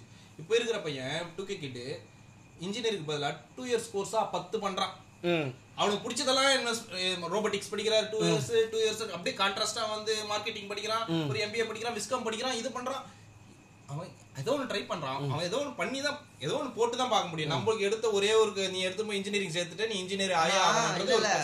அது பண்ற டூ கே கிட் கிடையாது. நைன்டிஸ் எயிட்டிஸ் கிட் அப்பா தான் பண்றான் இத. இல்ல இல்ல. அவனை போய் சேர்த்து விடுற எல்லா வேலையும் அப்படி அப்ப நமக்கு தெரியாதுமா நான் நான் சொல்றேன் தெரியாதனாலதான் நம்ம பண்றோம். நம்ம படிப்பே என்ன கஷ்டம். எனக்கெல்லாம் வந்து இன்ஜினியரிங் அண்ணா யூனிவர்சிட்டி ஒன்னு இருக்கு கட் ஆஃப் நான் இருக்குன்னு எனக்கு இன்ஜினியரிங் முடிக்கிற வரையுமே தெரியாது. தெரிஞ்சதுக்கு அப்புறம் நீ வந்து இருந்தாலும் நம்ம சேர்த்து போறது இல்ல இப்ப எதுக்காக? அதுக்கு ஒரு- ஆப்ஷன்ஸே உனக்கு கம்மி பண்ணிட்டான். இன்னைக்கு இருக்கிற ஆப்ஷன்ஸ் அதிகமா இருக்கு. அவன் வைடா திங்க் பண்றான். வைடா வந்து பண்ணி பார்க்கணும்னு பார்க்கறான். அது தப்பு கிடையாது. இப்போ நீ எடுக்கிற முடிவு அவன் நம்ம எடுத்தது இன்ஜினியரிங் தான். அந்த ஒரே முடிவுக்கால இப்போ இன்ஜினியரிங் படிச்சதுனால நான் இன்ஜினியர் ஆகணுமா? நான் இன்ஜினியரிங் எடுத்தது நல்ல முடிவா தப்பான முடிவா? இல்ல என்ன எனக்கு தெரிஞ்சு தப்பான முடிவு. எனக்கு தெரிஞ்சு இப்போ அது அப்ப நான் எடுக்கிறப்ப எனக்கு தெரியல. தெரியல. அப்ப எடுத்ததுக்கு அப்புறமே அப்ப. ஏன் எடுத்த? இல்ல இல்ல எடுத்துட்டேன். அவனுக்கு தெ- அவனுக்கு நான் தான் தெரியலையே. கேட்டது பதில் அப்ப ஏன் எடுத்த? அப்புறம் ஏன் அவன் தெரியாத யார் எடுக்க சொன்னா. யார் எடுக்க சொன்னா எனக்கு யாருமே எடுக்க சொல்லல. எனக்கு தெரிஞ்சது அது ஒண்ணுதான். பக்கத்து அவனுக்கு சரி, எனக்கு சாய்ஸே இல்லடா. அதாவது ஆப்ஷன் ஏ மட்டும் இருக்கு. என்கிட்ட அமிதாப் பச்சன் எந்த ஆப்ஷன்ன்றான் மொத்தம் ஒண்ணு தானே இருக்கு. அப்போ அமுக்கு அப்படின்றான் ஏபிசிடி அப்படின்னு போச்சுன்னா பரவாயில்ல. எனக்கு இருந்தது. எல்லாரும் ஏ போடுவாங்க நானும் ஏ போடுவேன். ஏ மட்டும் தான் இருக்கு எங்க தான் போய் ஆகணும். அதுதான் அப்படி போயிட்டேன் இன்னைக்கு வந்து வேறவா மாறுது. இல்ல இது இது ஒரு நல்ல விஷயம் சொல்லலாம். இப்போ என்ன இந்த ஜென்ரேஷனுக்கு அவங்களோட அவங்க கெரியர் சாய்ஸ்ங்கிறது ஒரே ஒரு கம்மியான ஃபீல்டு இல்ல. இன்னைக்கு வந்து. இன்னைக்கு வந்து டிஷர்ட்ல லோகோ போட்டு விற்கிற கம்பெனிங்களே நீங்க அவ்வளவு இருக்கு. சின்ன பசங்க தான். ரைட்டா என்ன சொல்றது? இன்னைக்கு வந்து நம்ம எங்க டைம்ல விஸ்காம்னா நாலு இது போலாம். போட்டோகிராஃபி போலாம் அனிமேஷன் போலாம் கிராபிக்ஸ் போலாம் சினிமா எடுக்கலாம். நீங்க விஸ்காம் வச்சுட்டு நீங்க நாற்பது விதமான இது இண்டஸ்ட்ரி அவங்களே ஃபார்ம் பண்ணிக்கிறாங்க. ஸோ இந்த ஆப்ஷன் நல்லது தானே இது தப்பு எதுவும் கிடையாது. விஸ்காம் இருக்கிறன்ற ஒரு ஐடியாவே சிட்டில இருந்ததுனால தான் நமக்கே தெரிஞ்சது. ஆமா. கிராமத்துல இருந்த மக்களுக்கு இன்ஜினியரிங் தான் மேக்ஸிமம் ஆமா, ஆமா. தெரிஞ்சிருக்கும் இல்ல அட்வொகேட் தெரிஞ்சிருக்கும் இல்ல ஒரு டாக்டர் தெரிஞ்சு மூணு ப்ரொஃபஷன் தான். அது கூட ஒண்ணு விட்டு civil engineer civil engineer IIT ஆமா. தான். ஐஐடி ஐடிஐன்னு ஒண்ணு தெரியும். இவ்வளவுதானே தெரியும். நமக்கு இருந்ததுனால தான் ஆப்ஷன்ஸ் இருந்தது. அந்த மாதிரி இப்போ இதெல்லாம் டெவலப் ஆனதுனால அவங்களுக்கு கொஞ்சம் ஆப்ஷன்ஸ் எல்லாம் அதிகமா இருக்கு. ஆப்ஷன்ஸ் அதிகமா இருக்கு குழப்பங்களும் அதிகமா இருக்கு. இப்போ அவனுக்கு அவன் போய் தான் வர முடியும் அவனால். எடுத்த முடிவுக்கு இப்போ நான் நான் படிச்சிட்டேன்றதுனால நான் வந்து பண்ணிட முடியாதுல்ல. எனக்கு ஒரே ஆப்ஷன் படிச்சுட்டேன் அதுக்காக நான் பண்ண முடியாது. அவன் பத்து படிச்சிருக்கான் பத்துலேயும் சீக்கிரம் பூந்து வந்துடணும்னு பார்க்கறான் ஸோ ஆப்ஷன்ஸ் அதிகமாக இருந்தால் கன்ஃபியூஷன் அதிகமாக இருக்குது அப்படின்றியா நீ? கன்ஃபியூஷன்ஸும் அதிகமா இருக்கு. அவங்களுக்கு நிறைய அவங்களுக்கான ஸ்பேஸ் என்ன சொல்றது? அவங்களுக்கான பாக்குற பார்வையும் பறந்த மாதிரி பாக்குற நமக்கு நிறைய ஆப்ஷன் வராத மாதிரியே நிறைய பேர் பாத்துக்கிட்டானுங்க நம்ம ஜெனரேஷனை சரியான மிக சரியான ஒரு நல்ல பாயிண்ட வைக்கிறார். கருப்பா இருக்கியா? இன்ஜினியரிங் போ. வெள்ளையா இருக்கியா? நீ வந்து பேங்க் வேலைக்கு போ. இதெல்லாம் தெரியாது நமக்கு. நமக்கு வந்தாலே இதெல்லாம் ஒரு ஒரு டிவிஷன் வந்து செக்ஷன் வந்து நம்மள மறிச்சிட்டாங்க. இப்போ நம்ம உடைச்சு எல்லாரும் கொடுக்குறோம். நல்ல நல்ல நல்ல பாயிண்ட் ஏன்னா இன்டர்நெட்லாம் இல்லாதப்போ நம்ம ஏரியா கிளம்ப ஏரியா அங்கிள்ஸ்லாம் சொல்றது மட்டும் நமக்கு கோர்ஸ் மெட்ராஸ் போனீங்கன்னா இன்ஜினியரிங் ஒன்று இருக்காங்க. அங்கே தான் படிப்பாங்களா படிச்சுட்டு வேலைக்கு போயிடலாமா அவனுக்கு தெரியும். ஸோ அதாவது நீங்கள் பிளாக் பண்ணி வச்சதை வந்து இப்போ ஆன்லைன் வந்ததுக்கப்புறம் அவங்களுக்கு தெரியுது ஓ இந்த மேட்டர்லாம் இருக்கா? உலகத்தில் இவ்வளோ தான் இருக்கா? நான் பிஸ்காம் சேரும்போது என் ஊரில் ஏதோ ஒரு பேப்பரில் ஒரே ஒரு லைன் தான் படித்தேன் பிஸ்காம் படித்தா சினிமா சேரலாம். ஒரு லைன் மட்டும் தான் எனக்கு தெரியும். அதை வச்சுட்டு எங்கள் அம்மா கூட சென்னை கிளம்பி வந்துட்டேன். இப்படி கோர்ஸ் இருக்கா? எந்தெந்த காலேஜ் இருக்குன்னு தேடணும் இவ்வளவு தான் என்னோட இன்டர்நெட் ஒரே ஒரு பேப்பரில் ஒரு லைன் தான். அதுக்கப்புறம் தான் மொத்தம் ரெண்டே காலேஜ் தான் இருக்கு. போய் சேருங்கடா அப்படின்னாங்க. ஸோ இது வந்து அவங்களுக்கு வந்து இப்போ ஆப்ஷனை வந்து நம்ம உடச்சி கொண்டு வரோம் நம்ம தான் அந்த டிசிஷன் மேக்கிங் குள்ள தான் திரும்ப வரோம் அப்ப நீங்க எடுத்த முடிவு சரியா தவறா? நீ எடுத்து அது ட்ரை பண்ணி பார்த்த அப்புறம் தான் தெரியும் அதுதான் சொல்றேன். இப்ப அதுதான் சொல்றாங்க. இப்ப இருக்கிறவங்க சொல்றாங்க நீ எடுக்கிறதெல்லாம் கரெக்டா இருக்கணும் ஒரு டிசிஷன் எடுத்த முடிவுக்கு நம்ம சரியாக்குறதுக்கு நம்ம கஷ்டப்படுவோம். அதுல அதுல அதுல ஒரு- அதுல ஒரு மேட்ரு என்னன்னா இன்னொருத்தன் பார்த்து நல்லா வேலை பார்த்தது உனக்கு வேலை பார்க்கணுங்கிற கிடையாது. ஆனா அதை தான் நீ பண்ணி அவங்களோட கம்பல்ஷன் இருக்கு. அதான் ப்ளூ பிரிண்ட் இப்போ இப்போ இங்கிட்ட ஒரு இது கடை இருக்கு. இந்த பக்கம் நீ ரோடு போன்றான் வீட்டுல என்ன சொல்லுவாங்க? ரோடு எந்த பக்கம் இருக்கோ அந்த பக்கம் மட்டும் போய்க்கோமா ஏன்னா ஆல்ரெடி எல்லாரும் போனது சேஃபா இருக்கும்பாங்க. இல்லங்க நான் ஒரு ஷார்ட் கட் கண்டுபிடிச்சிருக்கேன். மிக அருமையாக உள்ளது. நானே போய் ரோட நோண்டுறேன். எதுக்கு அந்த வேலை பண்ணவனுக்கு பாம்பு கடிச்சிட்டு போகுதுன்றாங்க. இதுதான் என்ன தப்புனா நான் அதுதான் ரொம்ப ஷார்ட்டஸ்ட் டிஸ்டன்ஸாக இருந்திருக்கும். ஆனா அந்த ரிஸ்க்கை நீயே எடுக்கிற அப்படிம்பாங்க. ஸோ எல்லாரும் போகிற ரூட்லேயே போ தம்பிங்கிறது உன்னை சேஃப்டியாக தான் வீட்டில் அம்மாவை பார்க்குறாங்க எதுக்குடா நீ ஏன் உன்னை போய் கஷ்டப்படுற?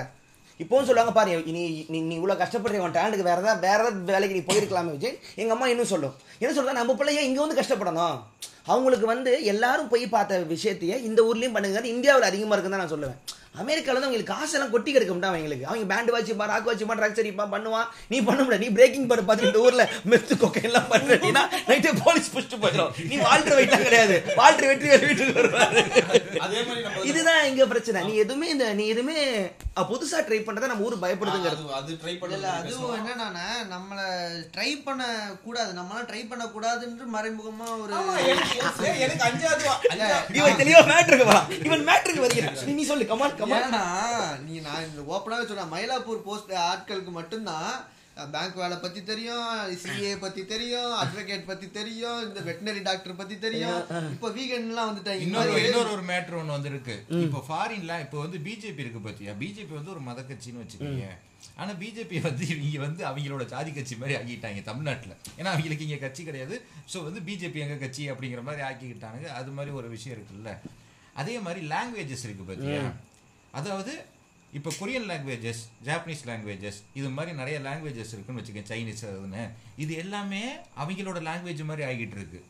அவங்க தான் இன்ஸ்டியூட் வச்சிருக்கானுங்க. அவங்க ஆளுகளுக்கு மட்டும் கற்றுக் கொடுக்குறானுங்க. கும்பல் கும்பலா ஒரு ஒரு குரூப்பாக ஃபார்ம் ஆகிட்டு இருக்காங்க.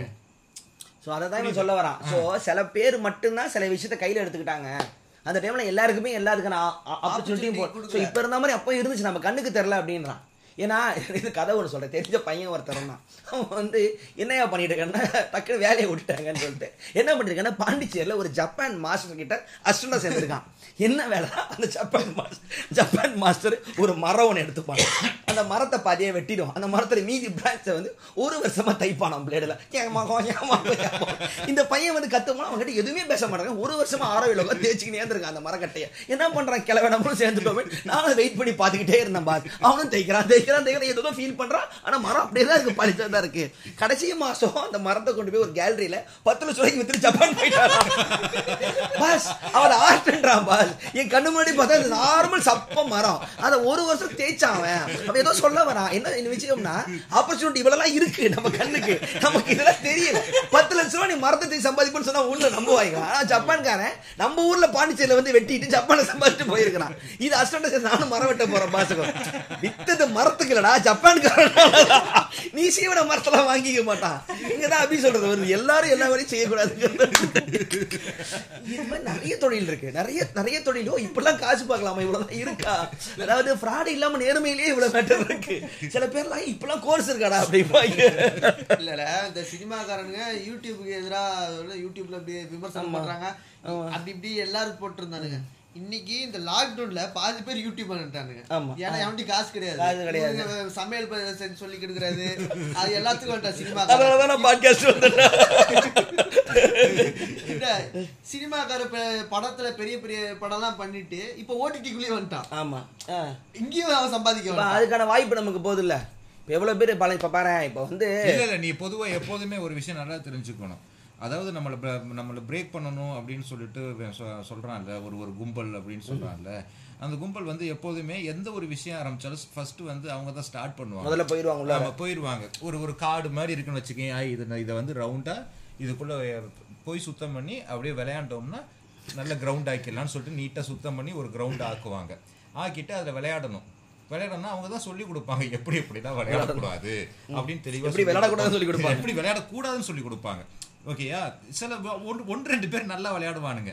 என்ன? அது நல்லா விளையாடுறா, நீ கிளம்பு. டீம் விட்டு கிளம்பு அப்படின்னு அனுப்பிச்சுட்டு எப்படிலாம் விளையாடக்கூடாதுன்னு சொல்லி கொடுத்துட்டு ஆனா இதுல நல்லா விளையாடலாம் அப்படின்னு நீட்டா க்ளீன் பண்ணி வச்சுட்டு போவானுங்க. அது- கிரவுண்ட மூடி கூட போவானுங்க. அதுக்கப்புறம் நல்லதா வந்து விளையாடுவாங்க இது ஒரு ப்ராசஸ் இது எப்பவுமே இப்படிதான் நடந்துகிட்டு இருக்கும்.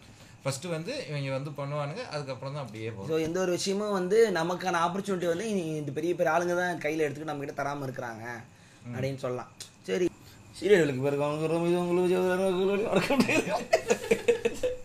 இப்போ வந்து நார்மல் ம இது மனிதர்கள் மிடில் கிளாஸ் மனிதர்கள் மனிதர்களை பற்றி பேசிக்கிட்டு இருந்தோம் இப்போ அதையும் தாண்டி ஒரு இனம் ஒன்று இருக்கிறது ஒரு கடவுள் பாதி மிருகம் பாதி மனிதன் கொஞ்சோண்டு இருக்கிற ஆர்டிஸ்ட் கலைஞர்கள் அப்படிங்கிற ஒரு ரூபங்கள் ஒன்று இருக்கிறது இந்த கிரியேட்டர்ஸ் யாருன்னா அதிகபட்சமான தோல்விகளை மட்டுமே பார்த்த ஒரு ஜீவன் ஒரே ஒரு வெற்றி அடைந்தவுடன் தனக்கு மிகப்பெரிய ஒரு பிரம்மாண்டமாக வெடித்து மக்களுக்கு சேவை செய்கிற ஒரு கூட்டமாக இருக்கிறது.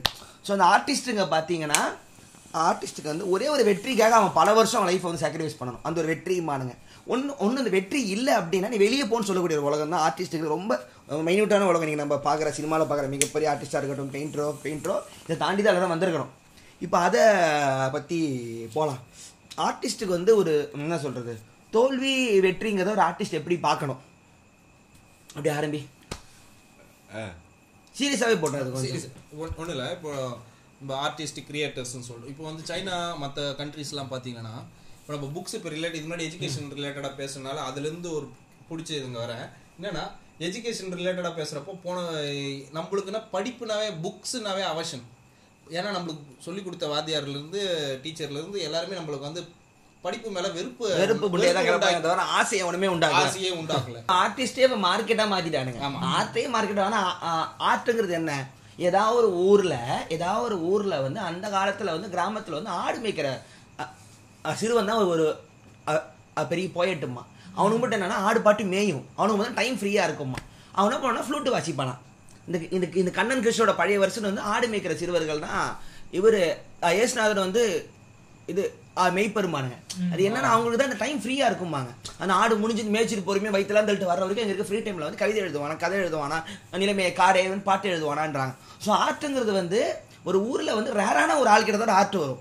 எவன் ஊர்ல பயங்கர சோம்பேறியா வந்து ஆர்டிஸ்டா இருப்பாருமாங்க ஓஷோ சொல்லுவான் ஏதோ ஒரு ஊர்ல ஒரு ஆர்டிஸ்ட் இருந்தா அவனுக்கு எந்த வேலையுமே தராதீங்க. மூணு வேளை சோறு போடுங்க போதும். அவங்களுக்கு எல்லாமே உங்களுக்கு தருவான். அவங்க கிட்ட இருக்கிறது gift மட்டும்தான். அவனுக்கு gift தான் கொடுக்க முடியும். அவனை வேலை வாங்காதீங்க அப்படிமா இப்படி இருக்கிற ஆர்ட் நீ எப்படி நீ மார்க்கெட்ல கொண்டு வர முடியும்னு சொல்ல வராங்க ரோபோட்டா எப்படி ஆர்ட் பண்ண முடியும்? அப்படி இப்ப வரலாம். வர்றவன்லாம் ஆர்டிஸ்டான்னு கேட்டீங்கன்னா கிடையாது. கிடையாது. எப்படி எப்படி இருக்கா நான் எப்படி இருப்பேன்னு சொல்றேன்னா ஒரு நான் படத்துல இருந்தே சொல்றேன். ஓ பாலு மகேந்திராவோ இல்ல மகேந்திரனோ ஆர்டிஸ்ட்னு சொல்லலாம். அதுக்காக அவங்க சோகப்படம் எடுத்ததுனால சொல்லல. சொல்ல அவங்க ஏதோ பண்ணிருக்காங்க அப்படின்னு கிரேசி மோகனை கூட ஒரு ஆர்டிஸ்ட்னு சொல்றான். அதே மாதிரி நீங்க வந்துட்டு மற்ற இப்ப நாளைக்கு நான் டைரக்ட் பண்ணா என்ன ஆர்டிஸ்ட்னு சொல்ல முடியாது. ஒரு படம் எடுத்துட்டனால நான் ஆர்டிஸ்ட் ஆயிட மாட்டேன். நான் வந்து ரீகாப்பி ரீக்ரியேஷன் தான் பண்ண முடியும்.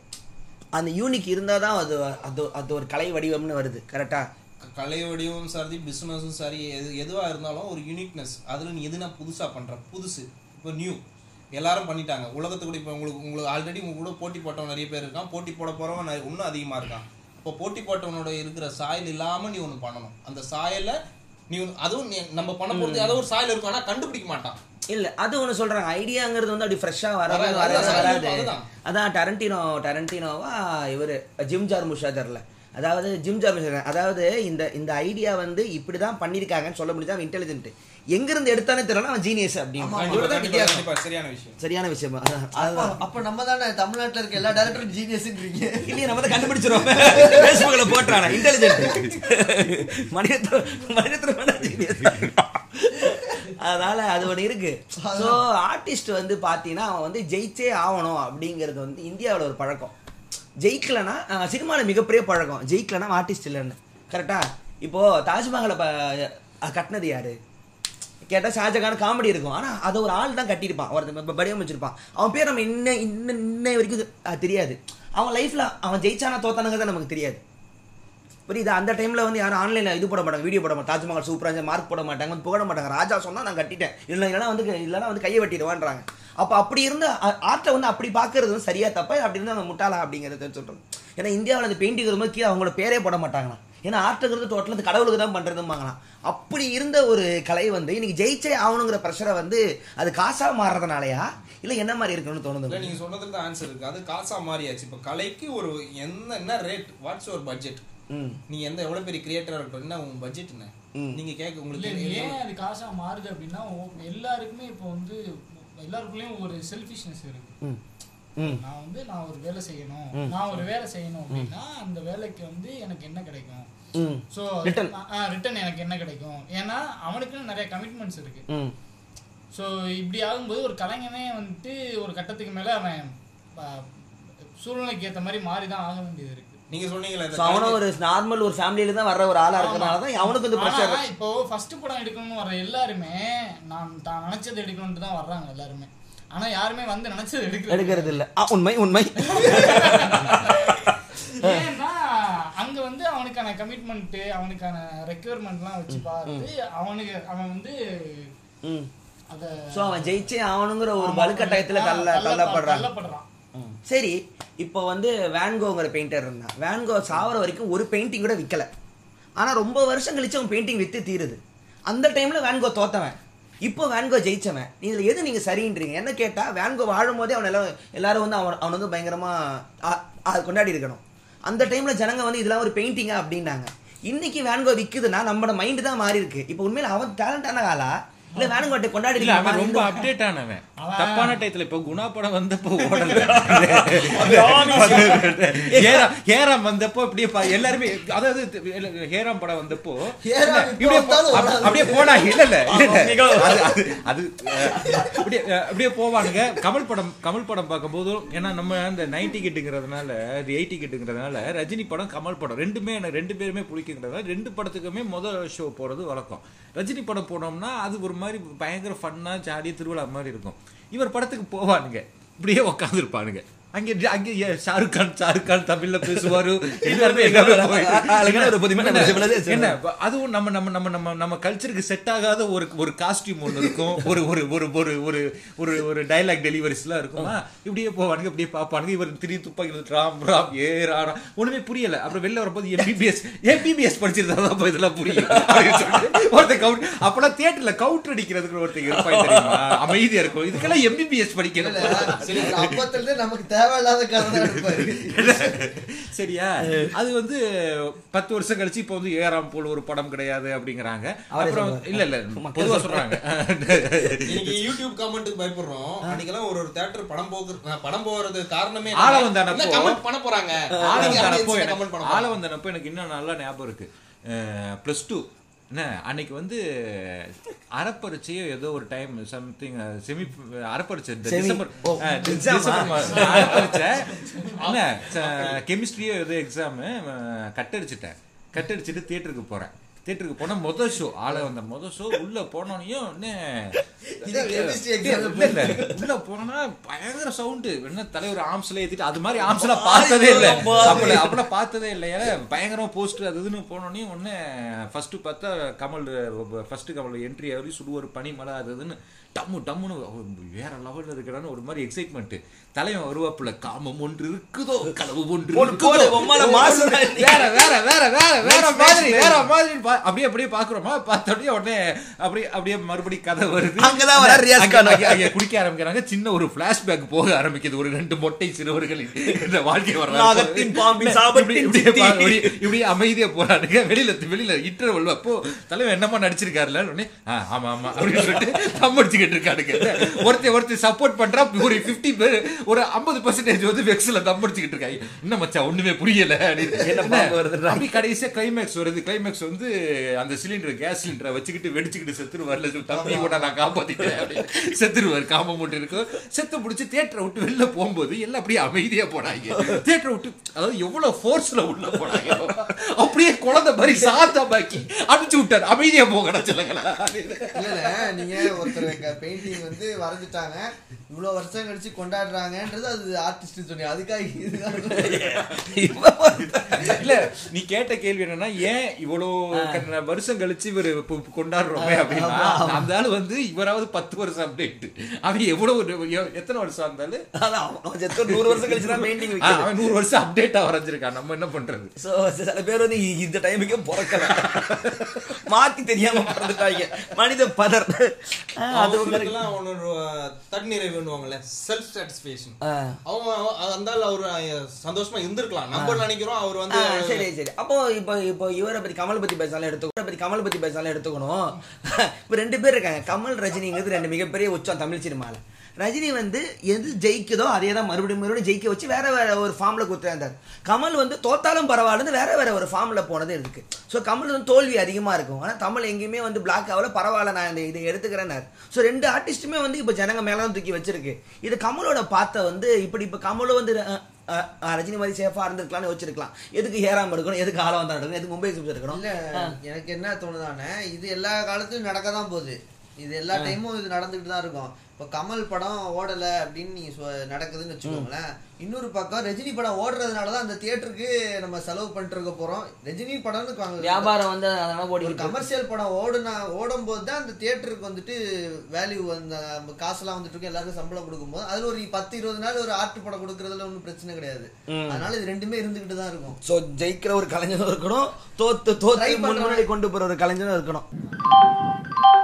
அனைவருக்கும் வணக்கம். நீங்கள் கேட்டுக்கொண்டிருப்பது பொங்கல் விஜய் வரதராஜன் வக்கலொலி. சரி ஸோ ஆர்டிஸ்ட்டுங்களோட வெற்றி தோல்வி. அதெல்லாம் பத்தி நம்ம பார்த்தோம். நானும் எவ்வளவோ முயன்றேன். அணையை அணை உடைந்து நீர் வழியாமல் தடுத்து அணையை உடைத்து விட்டார்கள். அது கிராமங்கள் மூழ்கி வைரமுத்துவின் கவிதையாக ஆனது விகாரம். இப்பொழுது வந்து கலைஞர்களை தாண்டி வந்து இப்ப வெற்றி தோல்வி கலைஞருக்கு கலைஞர் உள்ளே வரல. எங்கேயோ போயிருச்சு அது. கரெக்டாக தான் போச்சு. ஆனால் அது கலைஞனுக்கு வந்து வெற்றி என்ன சொல்ல வராங்கன்னா அவனுக்கும் அவனும் ஒரு இந்த ஃபேமிலியிலேருந்து இது பிறந்து வளர்ந்த ஒரு சராசரி மனுஷனாக தான் இருக்கான்.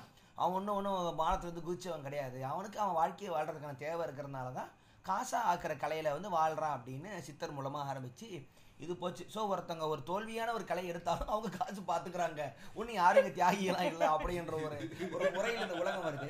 சரி இப்போ நம்ம ரஜினி கிட்ட போவோம். அவர் அவ்வளோ ஒரு மிகப்பெரிய ஒரு பிரம்மாண்டமான ஒரு நடிகர் அவ்வளோ சம்பாதி சாதிச்சிட்டாருன்னு வச்சுக்கோங்க. அவர் எதுக்கு இமயமலை போறாருங்கிறத வந்து அதிகமாக வந்து ஃபேஷனாக மாற்றினாலும் அவர் கேட்டால் என்னோட நிம்மதிக்காக போகிறானார் இப்போ வெற்றி தான் நம்மளோட லேண்ட்மார்க்கு அப்படி பெஞ்ச் மார்க்கு அப்படின்னா டுவெண்ட்டி ஃபோர் ஹவர்ஸும் வெறும் பாராட்டியும் வெற்றியுமே பார்த்த ஒரு ரஜினிகாந்துக்கு ஏன் ஆன்மீகத்து மேலே ஈடுபாடு வரணும்? அவரை கேட்டால் எனக்கு அதில் சந்தோஷம் இல்லைங்கிறார். அப்போ ஜெயிக்கிறவங்க சந்தோஷம் இல்லையா? நான் சொல்லவா? ரெண்டு விஷயம் ஜெய் அதாவது எப்படின்னா இப்போ இப்போ இளையராஜா கிட்ட நீ போய் கேட்குறேன்னு வச்சுக்கேன் அவர் ஒரு விஷயம் சொல்லுவார். மியூசிக் வந்து நானா போட்டேன் அப்படிம்பார். நான் போடல அது வருது. நான் போடுறேன். நான் நான் வந்து ஒரு சின்ன ஒரு நான் ஒரு மீடியா tool அப்படிங்கிற. நான் ஒரு டூல் அவ்வளவுதான் அப்படிங்கிறாரு. ஸோ அதை ஃபீல் பண்றவங்களுக்கு வந்து இது வந்து ஒரு பெரிய விஷயமா தெரியாது. இந்த இது வந்து ஒரு வெற்றியாவே தெரியாது அப்படிங்கிறது தான் ஒரு விஷயம். அது ஃபீல் பண்ணணும். அது ஃபீல் பண்ணாதான் அது புரியும். ஆஹ் ஆன்மீகத்தை விட அவருக்கு அந்த அளவுக்கு தொடர்ந்து இந்த வெற்றியை. பார்த்ததுனால தான் ரஜினி. நடிச்சு ரஜினி நடிக்கும் போது அவருக்கு தெரியும் இது நான் கிடையாது. அது நடிக்கிறதே நான் கிடையாது அப்படிங்கிற போதுதான் அந்த அதுதான். இப்ப என் கேள்வி அவர் சாமியாரா ஆன ஒரு ஆளு நடிக்க வரல. வெறுமனே ஜெயிச்சதுனால தான் சாமியார் ஆகுறாங்களோங்கிறத என் இல்ல இல்ல எனக்கு என்னன்னா அவரு பத்தி எல்லாரும் தெரியும். அவரு வந்து நல்லா ஜெயிச்சிட்டாரு. எல்லாம் எல்லாம் அனுபவிச்சிட்டாரு. நல்லா அந்த நிலையில தான் அவர் இந்த ஆன்மீகத்துக்குள்ள. போற மாதிரி தான் எனக்கு என்னமோ தெரியப்படுது ஏன்னா பழைய நியூஸ்லாம் பார்த்திருக்கோம். நான் சொன்னேன் அது வந்து இப்போ ஆன்மீகத்துக்குள்ள போறது வந்து அது ஒரு ஸ்டேஜ் அப்படிலாம் கிடையாது. இல்ல அவரு எல்லாத்தையும் பார்த்துட்டாரு. இதுக்கு மேல. அவர் அவரு அதுதான் இமயமலைக்கு போறதுக்கான காரணம் என்ன அப்படின்னா அது ஃபீல் பண்ணுவாங்கல்ல அந்த ஃபீல் வந்து இப்போ அப்போ என்ன அதுதான் கேக்குறேன். அப்போ வெற்றிங்கிறது அப்ப இல்லையா அப்ப வாழ்க்கையில? முக்கியம் இல்லையா? வெற்றி- வெற்றி இருந்துச்சுன்னா நான் அடுத்த ஸ்டெப் ஒண்ணு இருக்குங்கிற ஒரு கேள்வி வந்து அவ்வளவு பேர் ஆர்டிஸ்டுக்கு கலைஞனுக்கு வராது. நம்ம இவ்வளவு கோடி சம்பாதிக்கிறது? இமயமலை கோவுக்குள்ள போய் உட்காந்துட்டு போயிட்டு வர தேவை ஏன் இருக்குன்னு நீ சொல்லு பிரணவ். ஆ. இல்லை ஆக்சுவலாக இங்கே வெற்றி அப்படிங்கிறது வந்து நம்ம ஒவ்வொரு விஷயத்துலையுமே நம்ம இப்போ நம்ம இங்கேருந்து நம்ம ஒரு கடைக்கு போயிட்டு வர்றோம் அப்படின்னா போயிட்டு திரும்பி பத்திரமா வந்துடணும். அதுதான் வெற்றி. ஆமா. அந்த. அளவுக்கு அது வெற்றி. அது அந்த அளவுக்கு அது வெற்றி. நம்ம நினைக்கிற ஒரு விஷயத்த செஞ்சு முடிச்சு அடைஞ்சு அடைஞ்சிட்டு அடைஞ்சிக்கிறது வெற்றி. ஸோ அது எல்லா இதுலையுமே நடக்குது தான் நம்ம செய்யற ஒவ்வொரு செயல்லையுமே இருக்கு. ஆனால் அதை நம்ம பிரிச்சு வச்சிருக்கோம். வெற்றின்னா இப்போ இதை போய் நம்ம அந்த சினிமால வந்து சாதிச்சு இல்ல நமக்கு வெற்றினா புகழ தான் வெற்றின்னு. நினைச்சுக்கிறோம். இல்ல நான் வெற்றிங்கிறது வந்து என்னன்னா ஒவ்வொருத்தனுமே ஒவ்வொரு விஷயத்துக்காக பிறக்கிறான். ஸோ இந்த ஆன்மீகத்துல அவர் எல்லா ஆண்டு அனுபவிச்சு தான் அவர் அங்க போய் உட்காரான்னு சொல்றாருல அப்பதான் அங்க போய் உட்கார முடியும். ஏன்னா என்- அவனுக்குள்ள ஒருத்தர் சாட்டிஸ்ஃபை ஆமாம் ஒருத்தர் வந்து ஒரு டார்கெட் வைக்கிறான் நான் இது மாதிரி ஆகணும்னு. அந்த டார்கெட் சக்சஸ் ஆகும்போது அவன் ஒரு மாதிரி சாட்டிஸ்ஃபை ஆயிட்டானா அந்த இடத்துக்கு போக சரி. அப்ப கேளு. இப்போ ரஜினி வந்து இந்த அளவுக்கு ஆகாம அவர் தோல்வியும் பார்த்து ஒரு சராசரி ஆக்டரா ஆயிருந்தா அவருக்கு இந்த ஆன்மீகம் இருந்திருக்குமா இல்லையா? அவ- அவருக்கு ஒருவேளை அந்த வெற்றி தோல்வியோட போராடுறதுக்கே டைம் நேரம் கடந்திருக்கலாம். எனக்கு எனக்கு எனக்கு எல்லாமே எனக்கு தைரியம். தான் அது மிகையா கிடைக்கும் போது தானே நம்ம ஒருவேளை நம்ம இதுக்கு முன்னாடி இருந்த வாழ்க்கை கூட நம்மளால வாழ முடியல இது மாதிரி ஒரு தேடல் ஒண்ணு இருக்கும்ல ஆஹ் அது உனக்கு இருந்திருக்கு. நம்ம ஒரு டைம்ல பயங்கரமா அதாவது நம்ம வந்து ஜெயிச்சவனுக்கு தான் நம்ம ஜெயிக்காத முன்னாடி எப்படி வாழணும் அவேர்னஸே இருக்கலாம். இவன் சொல்ற மாதிரி இந்த வெற்றிக்கும் தொழிலும் சண்டை போட்டுருக்கவனுக்கு அந்த ஸ்டேஜ் போறதுக்கே அவன் வாழ்க்கை ஃபுல்லா ஓடிடுது அதுதாண்டி நான் நீங்க சொன்னீங்க வெற்றி தோல்வின்னு. இப்போ வெற்றினா எதுன்னா வெற்றின்னு அவர் சினிமால இருக்கிறதுனால அவர் சக்சஸ்ஃபுல் ஹீரோ பத்து இத்தனை வருஷம் நிக்கிறாரு இத்தனை கோடி சம்பளம் வாங்குறாரு மட்டும் வெற்றி இல்ல. சராசரி மக்களுக்கான வெற்றி என்ன? பணத்தை சேர்க்கறது தான் பணத்தை எந்த- எந்த மூலியமாவும் அவரும் தான் சேர்த்திருக்காரு. எந்த வேலை- எந்த வேலையிலும் செய்யி. அதான்டா, ஒவ்வொருத்தருக்கும் ஒவ்வொரு. எந்த வேலையான செய்யி ஆரிஜின் வந்து ரூட் எதுனா ஃபைனல் ப்ராடக்ட் எதுனா மணி. பணத்தை சம்பாதிக்கிறது இங்க வந்து வெற்றியா பாக்குறாங்க. பாக்குறாங்க. பணம் இருக்கவங்க. வெற்றி. வெற்றி ஜெயிக்கிறேன். சம்பாதிச்சுட்டா வெற்றி. இப்போ நம்ம ஒரு பணம் இப்ப பணத்தை நோக்கி எல்லாரும் ஓடுறாங்க. ஒரு கிரியேட்டரும் ஓடுறான். மத்த ஃபீல்ட்ல இருக்கிறவங்க எல்லாம் ஒரு வீட்டுக்காக ஓடுறவங்க இருக்கான். எல்லாம் அதுக்கு அதுக்காக ஓடுறான். ஆனா ஃபைனலா ஓடுறது வந்து பணத்தை பணத்துக்காக. சம்பாதிக்க. இப்ப பணம் நீ சம்பாதிச்சிட்டேன்னா உனக்கான சந்தோஷத்தை கொடுக்குமானா கொடுக்காது.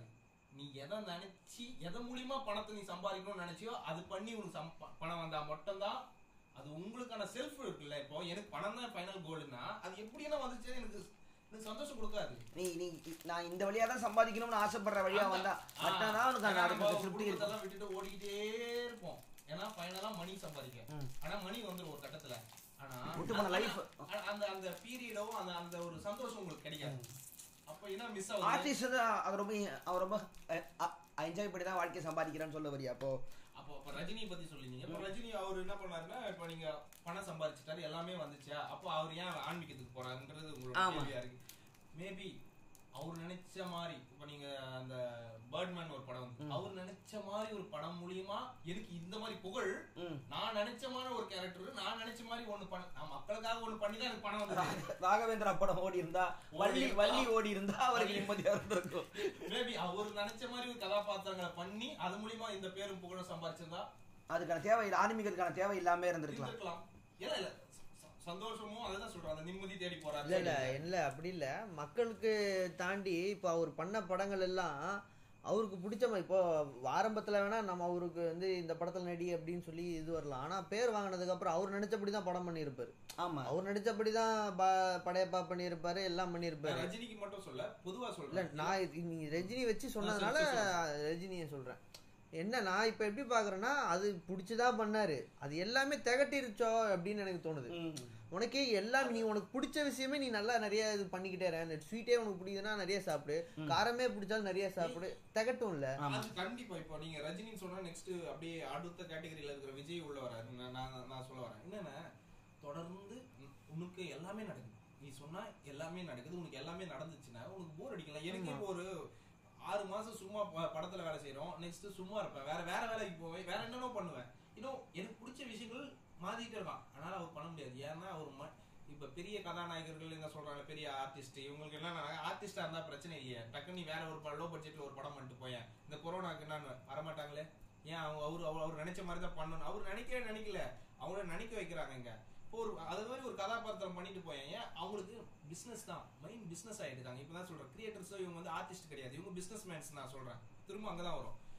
ஏன் இப்ப உனக்கு நினைச்ச பிறகு பண்ணலாமே? லோ பட்ஜெட்ல பண்ண வேண்டாம் பிசினஸ் தான். இது அப்புறம் எப்படி ஓசில எல்லாமே நான் பிசினஸ்ல அப்ப உங்களுக்கு காசு. நிம்மதி நீங்க அங்க போ அது அதை பத்தி பேசுறதுனால சொல்ல வரேன் இல்ல இல்ல. நீ சொல்ல புரியுதா? நான் புரியுது? புரியுது. ஆ வா வா வா வா எனக்கு சந்தோஷம் அப்படின்றது எதை நினைச்சு நம்ம டிஃபைன் பண்றோம்? ஜெயிக்கிறத எதை டிஃபைன் பண்றோன்றதுலயே நமக்கு பிரச்சனை இருக்கு. புரியுதா? இப்போ ஜெயிச்சு நம்மகிட்ட காசு வந்துச்சுன்னா நம்ம ஜெயிச்சிட்டோம்னு அர்த்தமா? இல்ல நம்மகிட்ட ஒரு பத்து லட்ச ரூபா வந்துன்னா ஜெயிச்சிடும் இப்போ இந்த- நான் கேக்குறேன் ஒரு கேள்வி. இப்போ உனக்கு உனக்கு நீ ஜெயிச்சிட்ட அப்படிங்கிறது நீ என்ன என்ன நீ பண்ணி ப்ரூவ் பண்ணா நீ ஜெயிச்சிட்ட? Parameter. உனக்கு ஃபீல் ஆகும். உன்னோட ஓ பேராமீட்டர் நான் எனக்கு என்ன அல்டிமேட்டா ஒரு படம் டைரக்ட் பண்ணி அந்த படம் ஓடிருச்சுன்னா? நான் ஜெயிச்சிட்டேன். ஃபர்ஸ்ட் படம் பண்றதே பெரிய பெரிய வெற்றி தான். அது அதுக்கப்புறம் நான் என்னுடைய இலக்கு மாத்திக்கிட்டு தான் இருக்க போறேன். ஃபர்ஸ்ட் கமிட் ஆகுறது பெரிய வெற்றி. அதுக்கு மேல படம் பண்ணி முடிச்சு ஃபர்ஸ்ட் காப்பி எடுக்கிறது ஒரு வெற்றி. படம் ரிலீஸ் ஆகுறது ஒரு வெற்றி. நல்லா இருக்கு. அதாவது நம்ம ஒவ்வொரு ஸ்டேஜ்லயும் ஒரு இலக்க மாத்திக்கிட்டே தான் இருக்கும். ஒரே இலக்கா வச்சிட்டு இருக்க போறது அவருக்கு அந்த. வயசுல அந்த ஸ்டேஜ்ல லைஃப்ல வந்து ஸ்டார்டிங்ல வந்து எதுவுமே ஒரு சைக்கிளா இருந்தாலுமே கீழே உளுந்து உளுந்து உளுந்து உளுந்து தான் கத்துக்கிறோம். அதே மாதிரி தான் லைஃப்ல வந்து ஃபர்ஸ்ட் தோக்க தோக்க தோக்க தான் நம்ம ரொம்ப ஸ்ட்ராங் ஆகுறோம்னு அர்த்தம். இப்போ ஃபர்ஸ்டே ஜெயிச்சிட்டோம்னு வச்சுக்கேன் நான் அப்பாசு குணால் மாதிரி ஆயிருவோம் என்ன எதுக்கு நடிக்க வந்து வந்தா ஆமா அதுவும் கரெக்ட் தான் அதுவும் கரெக்ட் தான். கரெக்டா தான் சொல்றீங்க சார் சோ தோக்க தோக்க தோக்க. அப்போ வந்து உனக்கு வந்து தோத்துக்கிட்டே இருக்கும்போது நீ பாசிட்டிவிட்டியா இரு அப்படின்னா அவன் மூஞ்சிலேயே குத்தணும்னு தான் தோணும். ஒத்த என் வழி எனக்கு தான் தெரியும். வந்து வாயில ஓடு ஒத்துட்டு போகாத அப்படின்னு சொல்ல தோணும். இப்போ உனக்கு இந்த வெற்றின்னு ஒரு ஒரு விஷயம் சொல்ல சொல்றல உனக்குன்னு இப்போ ஒரு கோல் அது அதாவது என்ன என்ன கேக்குறான்னா கோல் தேவையில்லை.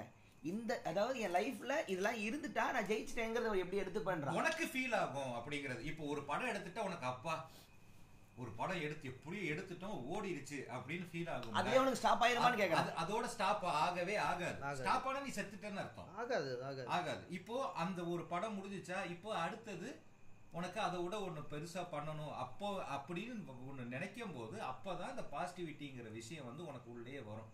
நமக்கு ஒண்ணு நடந்து ஓடுனுச்சே. ரெண்டாவது. ஜெயிக்கிறவங்களுக்கு பேராமீட்டருங்கிறதே இல்லை. அவங்களுக்கு அடுத்த அடுத்த ஸ்டெப் இப்போ நான் யோசிப்பேன். இப்போ திடீர்னு ஒரு பெரிய ஆர்டிஸ்ட்டுக்கு ஒரு அஞ்சு கோடி ரூபா சம்பளம்ன்றாங்க. அஞ்சு கோடி இருந்தால் போதுமே. எடுத்து பேங்க்ல போட்டால் பிரச்சனை தீர்ந்து போச்சு. எதுக்கு அவங்க அடுத்த ஆர்ட்டுக்கு போகணும்னு யோசிப்பேன்? அப்போ புரியுது? அந்த அஞ்சு கோடி போயிருச்சுன்னா அடுத்து நம்ம எப்படி பத்து கோடி சம்பாதிக்கிறதா மூளை யோசிக்கிறதா உண்மை. அந்த அஞ்சு கோடியில் நிற்காது நீ- இல்ல. அது இப்போ அஞ்சு கோடிக்கு ஒண்ணு எடுக்கிற. அஞ்சு கோடிக்கு எடுத்து பத்து கோடி உனக்கு ப்ராஃபிட் வந்துருச்சுன்னு வச்சுக்கேன் அடுத்து வந்து உனக்கு போதும்னு இருந்தாலும் சுத்தி இருக்கவன் இருக்க விட மாட்டான் உன்னை இருபது கோடிக்கு வாங்க உன்னை இருபது. கோடிக்கு எவனுமே வைக்க- நிம்மதியாக இருக்கக்கூடாது நம்ம ஓடிக்கிட்டே இரு அப்படிங்கிறது இந்த உலகம் நமக்கு சொல்லிக்கிறது. பத்து கோடி போதும் அப்படின்னா இல்லண்ணே வாங்க இருபது கோடி யாரு? எவ்வளவு பெரிய ஆளு தெரியுமாண்ணே நீ? உங்க அப்பா பத்தி இவங்க எல்லாம் சொன்னீங்களே நீங்க எல்லாமே ரெண்டு பேரும் கவர்மெண்ட் எம்ப்ளாய் இப்போ அவங்க எல்லாம் வந்து ஒரு ஏஜ்க்குள்ள வருவாங்க. சம்பாதிச்சாங்க. ஒரு ஏஜ் ரிட்டையர்மெண்ட் ஒண்ணு இருக்கு. ஆமா. ரஜினிக்கும் ரிட்டையர் ஆகணும்னு ஆசை இல்லையா? அவர் ஏன் ஓடிட்டு இருக்காரு அவருக்காக ஓடிட்டு இருக்காரு அவர் ப்ரூவ் பண்ணியாச்சு அவர் மக்களை என்டர்டைன் பண்ணி அதுவும் தோணும். சம்பாதிச்சு எங்க அம்மா எங்க அம்மாவும் கேக்குறாரு ஏன் இந்த வயசுல ஏன் இவ்வளவு கஷ்டப்படுறாரு? நீங்களும் நானும் எதுக்கு ஓடுறோமோ அது மாதிரி யாரோ ஒருத்தர் ஓட வச்சுட்டு தான் இருக்காங்க. அதான் யாரு? பணம். புரியுது அது ஒரு முதலாளி கேபிட்டலிசம் இதுக்குள்ள வர நீங்க அப்போ ஓகே அப்போ மன நிம்மதி தான் வெற்றி அப்படிங்கறது இங்க ஓஷோ கௌரவம் திருப்பி வரும் ஓஷோ பைத்தனார் அவர் இந்த ஜென் மனநிலை என்ன சொல்றாருன்னா மன நிம்மதி தான் வெற்றி. அது வந்து காசை வச்சு வராது. உங்க ஃபேமிலியை வச்சு வராது. நிம்மதிங்கிறது உங்களுக்கு உள்ள இருக்கிறது அப்படிமா ஸோ ஒரு கதை ஒன்று சொல்லுவார். ஒரு ஒரு பழைய வீட்டில் ஒரு ஜன்யானி ஒருத்தர் இருந்தார். ஒரு சின்ன பழைய பாய் வச்சிருந்தாரு. ஒரு ரெண்டு மூணு ஜாடி இருந்துச்சு. நைட்டு வந்து அஹ், திருடன் உள்ள வந்தான். இவர் இல்லாதப்போ திருடன் உள்ள வந்தான். உள்ள வந்து இருக்கிற ஒரு பாய் ஒரு ஜாடி எடுத்துட்டு ஓடிட்டான். இவர் உள்ள வந்தாரு. உள்ள வந்துட்டு அப்படியே பார்த்தாரு. கீழே படுத்தாரு. மேல பார்த்தா இது மேல இதுவே கிடையாது. கூரையில நிலா தெரிஞ்சது. நல்ல வேலை நிலாவை கொண்டு போல அப்படின்னா இதுதான் நிம்மதி அப்படிங்கிறார். அதாவது அந்த அந்த- இடத்துல அவருக்கு வந்து என்னன்னா நீங்க அப்படிப்பட்ட ஆளை நீங்க ஒண்ணுமே செய்ய முடியாது அப்படிங்கிறான். அவன் நிம்மதிங்கிறது வெளி விஷயத்தை வச்சு அவன் என்ஜாய் பண்ணிக்கலாம் அவனுக்குள்ளேயே ஒரு ஃபிக்ஸ் ஒன்று வச்சுக்கிறான்னா. இதுக்கு நீ ஏழையா இருந்தாலும் பிரச்சனை இல்லை பணக்காரனா இருந்தாலும் பிரச்சனை இல்லை. இதை நீ எப்படி டிஃபைன் பண்ண? இந்த நிம்மதி ஒரு ஒரு விஷயம் இருக்கு பத்தியா? இதை தேடி தான் இமயமலைக்கு போறேன்னு அவர் சொல்றாரு. ரஜினிகார் ஓகேயா? அப்ப அவருக்கு அது இல்லைன்னு தானே அர்த்தம். தேடி தானே போறாரு. ஆமா இல்ல. அப்ப நான் உங்களுக்கு சொல்றேன். அதே ஏஜ்ல இருக்கிற எங்க தெருவுலயோ ஒரு ஒரு கூலியோ ஒரு ஆள் இருப்பாரு. அவரும் அதே ஏஜ்ல இருப்பாரு. அவருக்கும் நிம்மதி இல்ல. அப்ப நிம்மதி இமயமலையில தான் கிடைக்குதா? அது ஒவ்வொருத்தருடைய பண்ண- இல்ல. வந்து நீ வந்து அது வந்து ஒரு எனக்கு அவருக்கு காசு இருக்கு அவரால் இமயமலை போக முடியுது போறாரு. சரியா? அதுக்காக வந்து அவரை போ அவன் இமயமலைக்கு போறதெல்லாம் தப்புன்னு நீ சொல்லக்கூடாது. சோ இல்ல அப்ப எப்படி வருதுன்னா காசு இருந்தாலும் நிம்மதிங்கிற பேராமீட்டர் அவங்க கிட்ட இல்ல இருக்கிறவங்களுக்கும் இல்ல. நம்ம தான் டிஃபைன் பண்ணிக்கணுங்கிற ஒரு மாதிரி பாயிண்ட் வருது. முடியுது நான் அங்க போய் அமைதியா உட்காந்துட்டு வரேன். இப்ப நான் அவரு நான். எப்படி எனக்கு இங்க இங்க இருக்க பக்கத்துல பீச்சுக்கு போய் உட்காந்தாலும் எனக்கு நிம்மதி வரும். ஒவ்வொருத்தவங்களுக்கும் அவங்க அவங்களுடைய அது தனிப்பட்ட விருப்பம் அதை வந்து பேசக்கூடாது. வந்து நம்மளுக்கு நம்ம தான். இப்ப எனக்கு வந்து எனக்கு ஒரு மாதிரி இருக்கு எனக்கு நிம்மதியா இருக்குன்னா எனக்கு பக்கத்துல பீச்சுக்கு போய் உட்காந்தா நான் ஜாலியா இருப்பேன். அது எல்லாமே நிம்மதியும் சரி இந்த கஷ்டமும் சரி எல்லாமே நம்ம சம்பந்தப்பட்டதுதான். இது வந்து அது வந்து சுத்தி இருக்கவங்க டிசைன் இல்ல ஆனா கேள்வியே நீங்க சொல்றபடி பார்த்தா ரெண்டு பேருக்குமே இல்லன்னு தான் வருது. காசு இல்ல அப்போ காசால நிம்மதிங்கிறது இல்ல கரெக்டா. அதான் அது நிம்மதின்றது எப்படி டிஃபைன் பண்றீங்க? காசாலையா? இல்ல இல்ல. நிம்மதிங்கிறது வந்து ஒரே ஒரு விஷயம் தான். நம்ம ஒரு ஒரு விஷயத்துக்கு ஒரு ஒரு விஷயம் கோல்டுன்னு ஒன்று வச்சிருப்போம். ஒரு விஷயத்துக்காக ஏங்குவோம் ஏதோ ஒரு விஷயம் இருக்கும். அந்த விஷயம் நமக்கு எப்ப கிடைக்குதோ அப்ப வந்து நம்ம இது வந்து இல்லையே அந்த விஷயம் கிடைச்சதுக்கு அப்புறம் நீங்க நெக்ஸ்ட் மேட்டர். இந்த பாயிண்ட் மட்டும் என்ன பேச விட்டா ஒரு அந்த- அவருக்கு லாக் பேசுறேன் நான் பீச்சுக்கு போய் உட்கார்ந்தா எனக்கு நிம்மதி கிடைக்குதுன்றாரு. ஏன்னா வீட்ல இருக்கறனால பீச்சிலே சுண்டல் வித்துட்டு இருக்கான். அவனுக்கு எங்க நிம்மதி? பீச்ல இருக்கிற அவன் நிம்மதி அதுக்கான வேற ஒரு இடத்துல போய்? டேய், இங்க பாரேன். இவன் வந்து அப்படின்னு பார்த்தா அந்த உலகத்துல எதுவுமே இருக்க முடியாது. நீ ஏன் ப- நீ ஏன் பாம்பு புத்துக்குள்ள இருக்குன்னு கேக்குற மாதிரி இருக்கு ஒவ்வொருத்தங்க. அந்த பையன் வந்து அங்க இருக்கான்னு வச்சுக்கோங்க. இடத்த வச்சு பண்ணாத. இல்லன்றதை நான் சொல்ல வரேன். டேய், அததான் சொல்லுவேன் ஐயோ மக்கு கூதி நான் சொல்றது என்னன்னா என்னுடைய மனசுக்கு நான் அங்க போய் உட்காந்தா நிம்மதி. ஏன்னா அங்க பீச்ல சுண்டல் வைக்கிற பையனுக்கு வந்து இது மாதிரி ஒரு வீட்ல இந்த ஏசி ரூம்ல உட்காந்தா நிம்மதி அதான் நான் கேள்வி புட்டா கேக்குறேன். அப்ப யாருக்குமே நிம்மதிங்கிறது இல்லங்கிறத கரெக்ட் எவ்வளவு தேடிக்கிட்டே இருக்கான். நிம்மதி எல்லாம் இருக்கு. யாருக்கு இருக்கு? அததான் நான் சொல்ல வரேன். இந்த புட்டை சொல்ல விட மாட்டான் சரி, சொல்லு. ஒவ்வொரு ஒவ்வொருத்தனும் ஒவ்வொரு விஷயத்துக்காக தான்டா பிறக்குறோம். புரியுதா? இந்த உலகத்துல அம்மா அப்பாங்கிறவங்க வந்து ஒரு டூல் தான். பல- பேரண்ட்ஸ் வந்து அம்மா அப்பாவா அவங்களா அவங்களுக்காக தான் பிறந்திருக்காங்கன்னு சொல்லிட்டு அவங்களுடைய பேட்டர்ன் அவங்களுடைய மைண்ட்ல எங்க அப்பாவுக்கு வந்து எனக்கு வந்து என்ன வந்து கலெக்டர் ஆகி பார்க்கணும்னு ஆசைனா அதை வந்து உள்ள இன்ஜெக்ட் பண்ணுவாங்க. நமக்கு தெரியாமையே. என்ன சின்ன வயசுலயே இன்ஜெக்ட் பண்ணி இன்ஜெக்ட் பண்ணி வளர்ப்பாங்க. ஆனா வந்து அதெல்லாம் இல்ல அப்படின்னு ஒருத்தன் தேடுவான். நீங்க நினைக்கிற ஆள் நான் இல்லடான்னு ஒருத்தன் தேடுவான். அவனை ரொம்ப அசிங்கப்படுத்துவான். அதை விட்டு வெளிய, விட்டு வெளிய வரான். வெளியில ஒருத்தன் வரான். வெளியில வந்து அவன் ஜெயிச்சதுக்கு அப்புறமும் ஒரு விஷயத்துக்காக அவனோட அவனோ அவனை பிறந்ததே வந்து ஒரு விஷயத்துக்காகங்கிறத அவன் உணரணும். அவன் உணரும் போது அந்த கோல் எப்ப நடக்குதோ அப்போ நிம்மதி அவனுக்கு வரும். இந்த. நிம்மதி இல்லாட்டி அவன் வந்து அப்படியே சுத்திட்டு ஸோ. நம்ம எல்லாருக்குமே நம்ம இதை பண்ணதான் வந்திருக்கோம்னு ஒரு பாயிண்ட் ஒன்று தெரியுது. ஒரு சின்ன புள்ளி ஒன்று அதுகிட்ட வந்துட்டாலே நம்ம ஜெயிச்சிட்டோங்கிற அர்த்தம் வரும். கரெக்டா? அதுல எப்படி கண்டிப்பா பணம் வராது. பணங்கிற மேட்டர்ல வர வாய்ப்பு இல்ல. பணம் கிடையாது. இவ்வளவு ரூபா இருந்தா நான் ஜெயிச்சிட்டேங்கிற பாயிண்ட் வர முடியாது. பணம் பணமே கிடையாது. அந்த நிம்மதிங்கிறது பணம் கிடையாது. மன நிம்மதிங்கிறது ஆன்மீகத்துல வருது ரைட்டா இப்போ எல்லாருக்கும் தெரிஞ்ச சரி அப்போ மன நிம்மதி ஆன்மீகம் இல்லாம சராசரி வாழ்க்கையில மூணு வேளை சாப்பிட்டு தூக்கிட்டு நிம்மதியா வாழ்ந்த மனிதர்களுங்கிற அளவு கலந்து வச்சுக்கலாமா? அப்படி இருக்க முடியுமா? இல்ல இருக்காங்க அப்படி. அதாவது லோ கிளாஸ் பீப்புள் அப்படி நார்மலா இருப்பாங்க. நார்மல் வாழ்க்கை. அவனை கிட்ட நான் நிம்மதியா நம்ம இருக்கிறேன்? இப்ப இங்க நம்ம ஸ்ட்ரீட்ஸ்லயே பார்ப்போம். நம்ம சென்னையிலே வந்து ரோட்டோரமெல்லாம் வீடு எல்லாம் இருக்கும். ஆமா இருக்கும் ஸோ அவங்களுக்கு வந்து அவங்களோட உலகம் அவ்வளவுதான். அவ்வளவுதான். சின்னது. ஸோ அவங்களுக்கு வந்து அவங்களோட இன்ஃபீரியாரிட்டி எப்படி இருக்கும் அப்படின்னா என்னால் நம்மளால அங்கெல்லாம் போகவே முடியாது. ஆனா நமக்கு இது போதும். இது சந்தோஷமா இருக்கு ஜாலியா இருக்கு. ஸோ அப்படிங்கிற மாதிரி அங்கேயே அவங்க சாட்டிஸ்ஃபை ஆகுறாங்க. ஆகுறாங்க. ஆகுறாங்க. So, அதுல அதாவது நம்ம அந்த. நிலைமையில அது இல்லாம எல்லாருமே- நம்ம மேலையும் ஸோ நமக்கு தான் மிடில் கிளாஸுக்கு மேல போலாங்கிற ஒரு வாய்ப்பு இருக்கு. இருக்கு. ஒரு ஆசை. ஆமா. இருக்கு. நான் வர ஆனா மிடில் கிளாஸ்ல இருக்க அப்பா இருக்காங்க பாத்தியா? அவங்க பாதி பேர் சாட்டிஸ்ஃபை இருப்பாங்க ஏன்னா அவங்களுக்கு இந்த ஸ்டேஜ் வந்ததே பெரிய விஷயம். நம்மளாம் வீடு தெரியாது. பையன்கிட்ட காட்டிக்க ஏன்னா அந்த காலத்துல லைட்டே இல்லாம படிச்சவங்க நிறைய பேர். இந்த. காலத்துல ஒரு வீடு. சோ அவங்களுக்கு சாட்டிஸ்ஃபையான விஷயம். நமக்கு தான் அந்த வீடோட ஒரு ஒருத்து தெரியாது. மிடில் கிளாஸா இருந்தாலும் ஒரு சின்ன ஒரு ரெண்டு பெட்ரூம் வீடா இருந்தாலும் அதோட வேல்யூ வந்து நமக்கு தெரியாது. நம்ம வந்து பெரிய அந்த ஒரு பெரிய வீடு அந்த பங்களோ அதெல்லாம் பார்த்து வளர்ந்ததுனால நம்மளோட டார்கெட் அப்படி இருக்கும். ஸோ தினம் தினம் லைஃப்லையும் இதுதான் நிம்மதின்னு வச்சுக்கிறவங்க இந்த அவங்களுக்குலாம் இந்த பாசிட்டிவிட்டி வேலை செய்யாது. ஜெயிக்கிறேன் தோக்குறாங்கலாம் கணக்கே இல்லை. எனக்கு தெரியும் நான் எப்படி வாழ்றேன். சுத்தா மூடு அப்படின்றவாங்க. ஆமா. முக்கியமா ஆர்டிஸ்டுக்கு தேவை ஆர்டிஸ்டுங்களுக்கு வெற்றி ஆமா வெற்றி தோல்வி வந்து ஆர்டிஸ்ட் வந்து கண்டுக்க கூடாது. அவன் வந்து இங்க படைச்சுக்கிட்டே இருக்கணுங்கிறதா அவன் விதி. அவன் எப்படி தாண்டி இந்த வடுக்களை தாண்டி வெளியே வரான்? ஆனா ஆர்டிஸ்ட்டுங்க ஜெயிச்ச ஆர்டிஸ்ட்டுங்க பண்ற மிகப்பெரிய தப்பு நாங்க தோத்து தான் வந்தோங்கிறத மத்தவங்க கிட்ட சொல்றது இல்ல நாங்க ஜீனியஸ் நாங்க வந்து பிறந்திருந்தே எங்க மூலையில குஞ்சு முளைச்சது. அப்படின்னு சொல்லும் போது அடுத்து வர்றவன் ஓ ஒரே டேக்ல அடிச்சிடலாம் போல அப்படின்னு சொல்லுவாங்க இன்னைக்கு ஷேக்ஸ்பியர் வந்து நம்ம மிகப்பெரிய ஜீனியஸ்ன்றோம் முப்பத்தி நாலு பிளே எழுதியிருக்காரு. ஆனா அதுல எல்லா பிளேயுமே மிகப்பெரிய பெஸ்ட் பிளே கிடையாது. அவர் ஜீனியஸ்னால எல்லா பிளேயும் ஜீனியஸ் ஆனா ஆரம்பத்துல அவர் பண்ண முதல் நாலு பிளேயும் சுமாரா தான் போச்சு. அவர் மெதுவா அ- அ- அ- இருபத்தி எட்டுல ஆரம்பிக்கிறாரு. மொதல் ஒரு அஞ்சு பிள்ளை ஆறு பிள்ளை கத்துக்கிறாரு கிராஃப்டை எல்லாம் சுமாரா போகுது சிலது ஃபிளாப் ஆகுது. ஒரு வயசுக்கு அப்புறம் தான் அவர் ஜீனியஸ்னே ஒத்துக்க வராங்க ஆனா இன்னைக்கு ஷேக்ஸ்பியர் பேசினா அவர் ஃபஸ்ட் பிள்ளையிலேருந்து ஒரு ஜீனியஸுங்கிற ஓல தான் நீங்கள் உலகம் போல விட்டுக்கிட்டு இருக்கு. தாமஸ் ஆல்வா எடிசன் எடுத்துன்னு பல்பு எடுத்து பல்பு தொங்கினா சொன்னா அதுக்கு லேப்ல பண்ணிருப்பான் வெடிச்சிருப்பான் வெடிக்குது. பார்த்தா சுடுது. ஆயிரம் முறை பண்ணி ஆயிரத்தி முறை பல்பு டொங்கின்னு எரிஞ்சிருக்கும். ஸோ இவங்க தோத்ததை வந்து ஜெயிச்சவங்களும் தோத்து தான் வந்திருக்காங்கிறத நம்ம வரலாறோ நம்ம நம்ம நம்ம ஸ்கூல் இப்போ படிப்போ சொல்றது இல்லை ஸோ இது ஒரு பெரிய பிரச்சனையா எடுத்துக்கலாம். அது மிஸ்டர் பீன் ஒரு கேரக்டர் இருக்கு. அது உலகம் போல சின்ன பசங்களுக்கு பிடிக்குமோ நமக்கு எல்லாருக்கும் பிடிக்கும். அவனை எப்படி பாக்குறேன்னா அண்ணனுக்கு லைஃபை நிம்மதியா வாழ்ற ஒரு கேரக்டரா பார்க்கறேன். அவனை அந்த குழந்தையா காட்டியிருப்பாங்க மிஸ்டர் பீனுக்கு என்ன அதிகபட்சம் பிரச்சனை இருக்கும்? வீட்டில் தண்ணி வரல அது எப்படி பிடிக்கிறான் இன்னைக்கு வந்து சூரியன் நல்லா அடிக்குது. பீச்சில் போய் உட்காந்து நல்லா சாப்பிட்டு தூங்கலாம். அவன் அவ்வளோதான் யோசிப்பான். அதுக்கான ஜேர்னி தான் அந்த எபிசோடாக இருக்கும். இல்லைனா இல்லைன்னா அவனை வீட்டில் டெடி பேர் வச்சிருப்பான். அதுக்கு சின்னதாக டெடி பேர் தான் இது கிழிஞ்சிருக்கும். அதை போய் நம்ம தைக்கணும். ஸோ இப்படி வாழ்ற இப்படி ஒருத்தன் இப்படி ஒருத்தன் வா எது அப்படி வாழ்றதுனால தான் அந்த அந்த ஷோவில் பெரிய ஹிட்டாக வச்சா?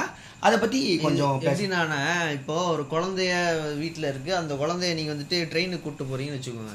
ட்ரெயின் போ போ- போகும்போது ட்ரெயினை பார்க்கும்போது அது ஆச்சரியமா இருக்கும். ட்ரெயினுக்குள்ள போகும்போது அதுக்கு ஆச்சரியமா இருக்கும். மக்களை பார்க்கும்போது அது ஃபர்ஸ்ட் டைம் ஒரு விஷன் பாக்குது இல்ல ஆமாம் நமக்கு அது ஓராயிரம் வாட்டி போயிட்டு. அதனால காண்டா இருக்கும். இதுக்கே அப்படி இது பண்றாங்கன்ற ஆனா அதுக்கு அப்படி கிடையாது. அதுக்கு எல்லாமே ஆச்சரியமா இருக்கும். குழந்தையோட கண்ணுக்கு. இப்போ அது இப்போ பார்க்குக்கு போச்சுன்னா அது ஒரு ஆச்சரியமா இருக்கும். எல்லாமே அது ஃபர்ஸ்ட் டைம் பாக்குது இப்ப அந்த ஒரு ஆச்சரியம் தான் அந்த மிஸ்டர் பீன்ல இருக்கும். இப்பெல்லாம் தப்பான பேரண்டிங்னால இந்த புளுத்தி புளுத்தி அந்த பீன் மிஸ்டர் பீன் பிரச்சனை தான்.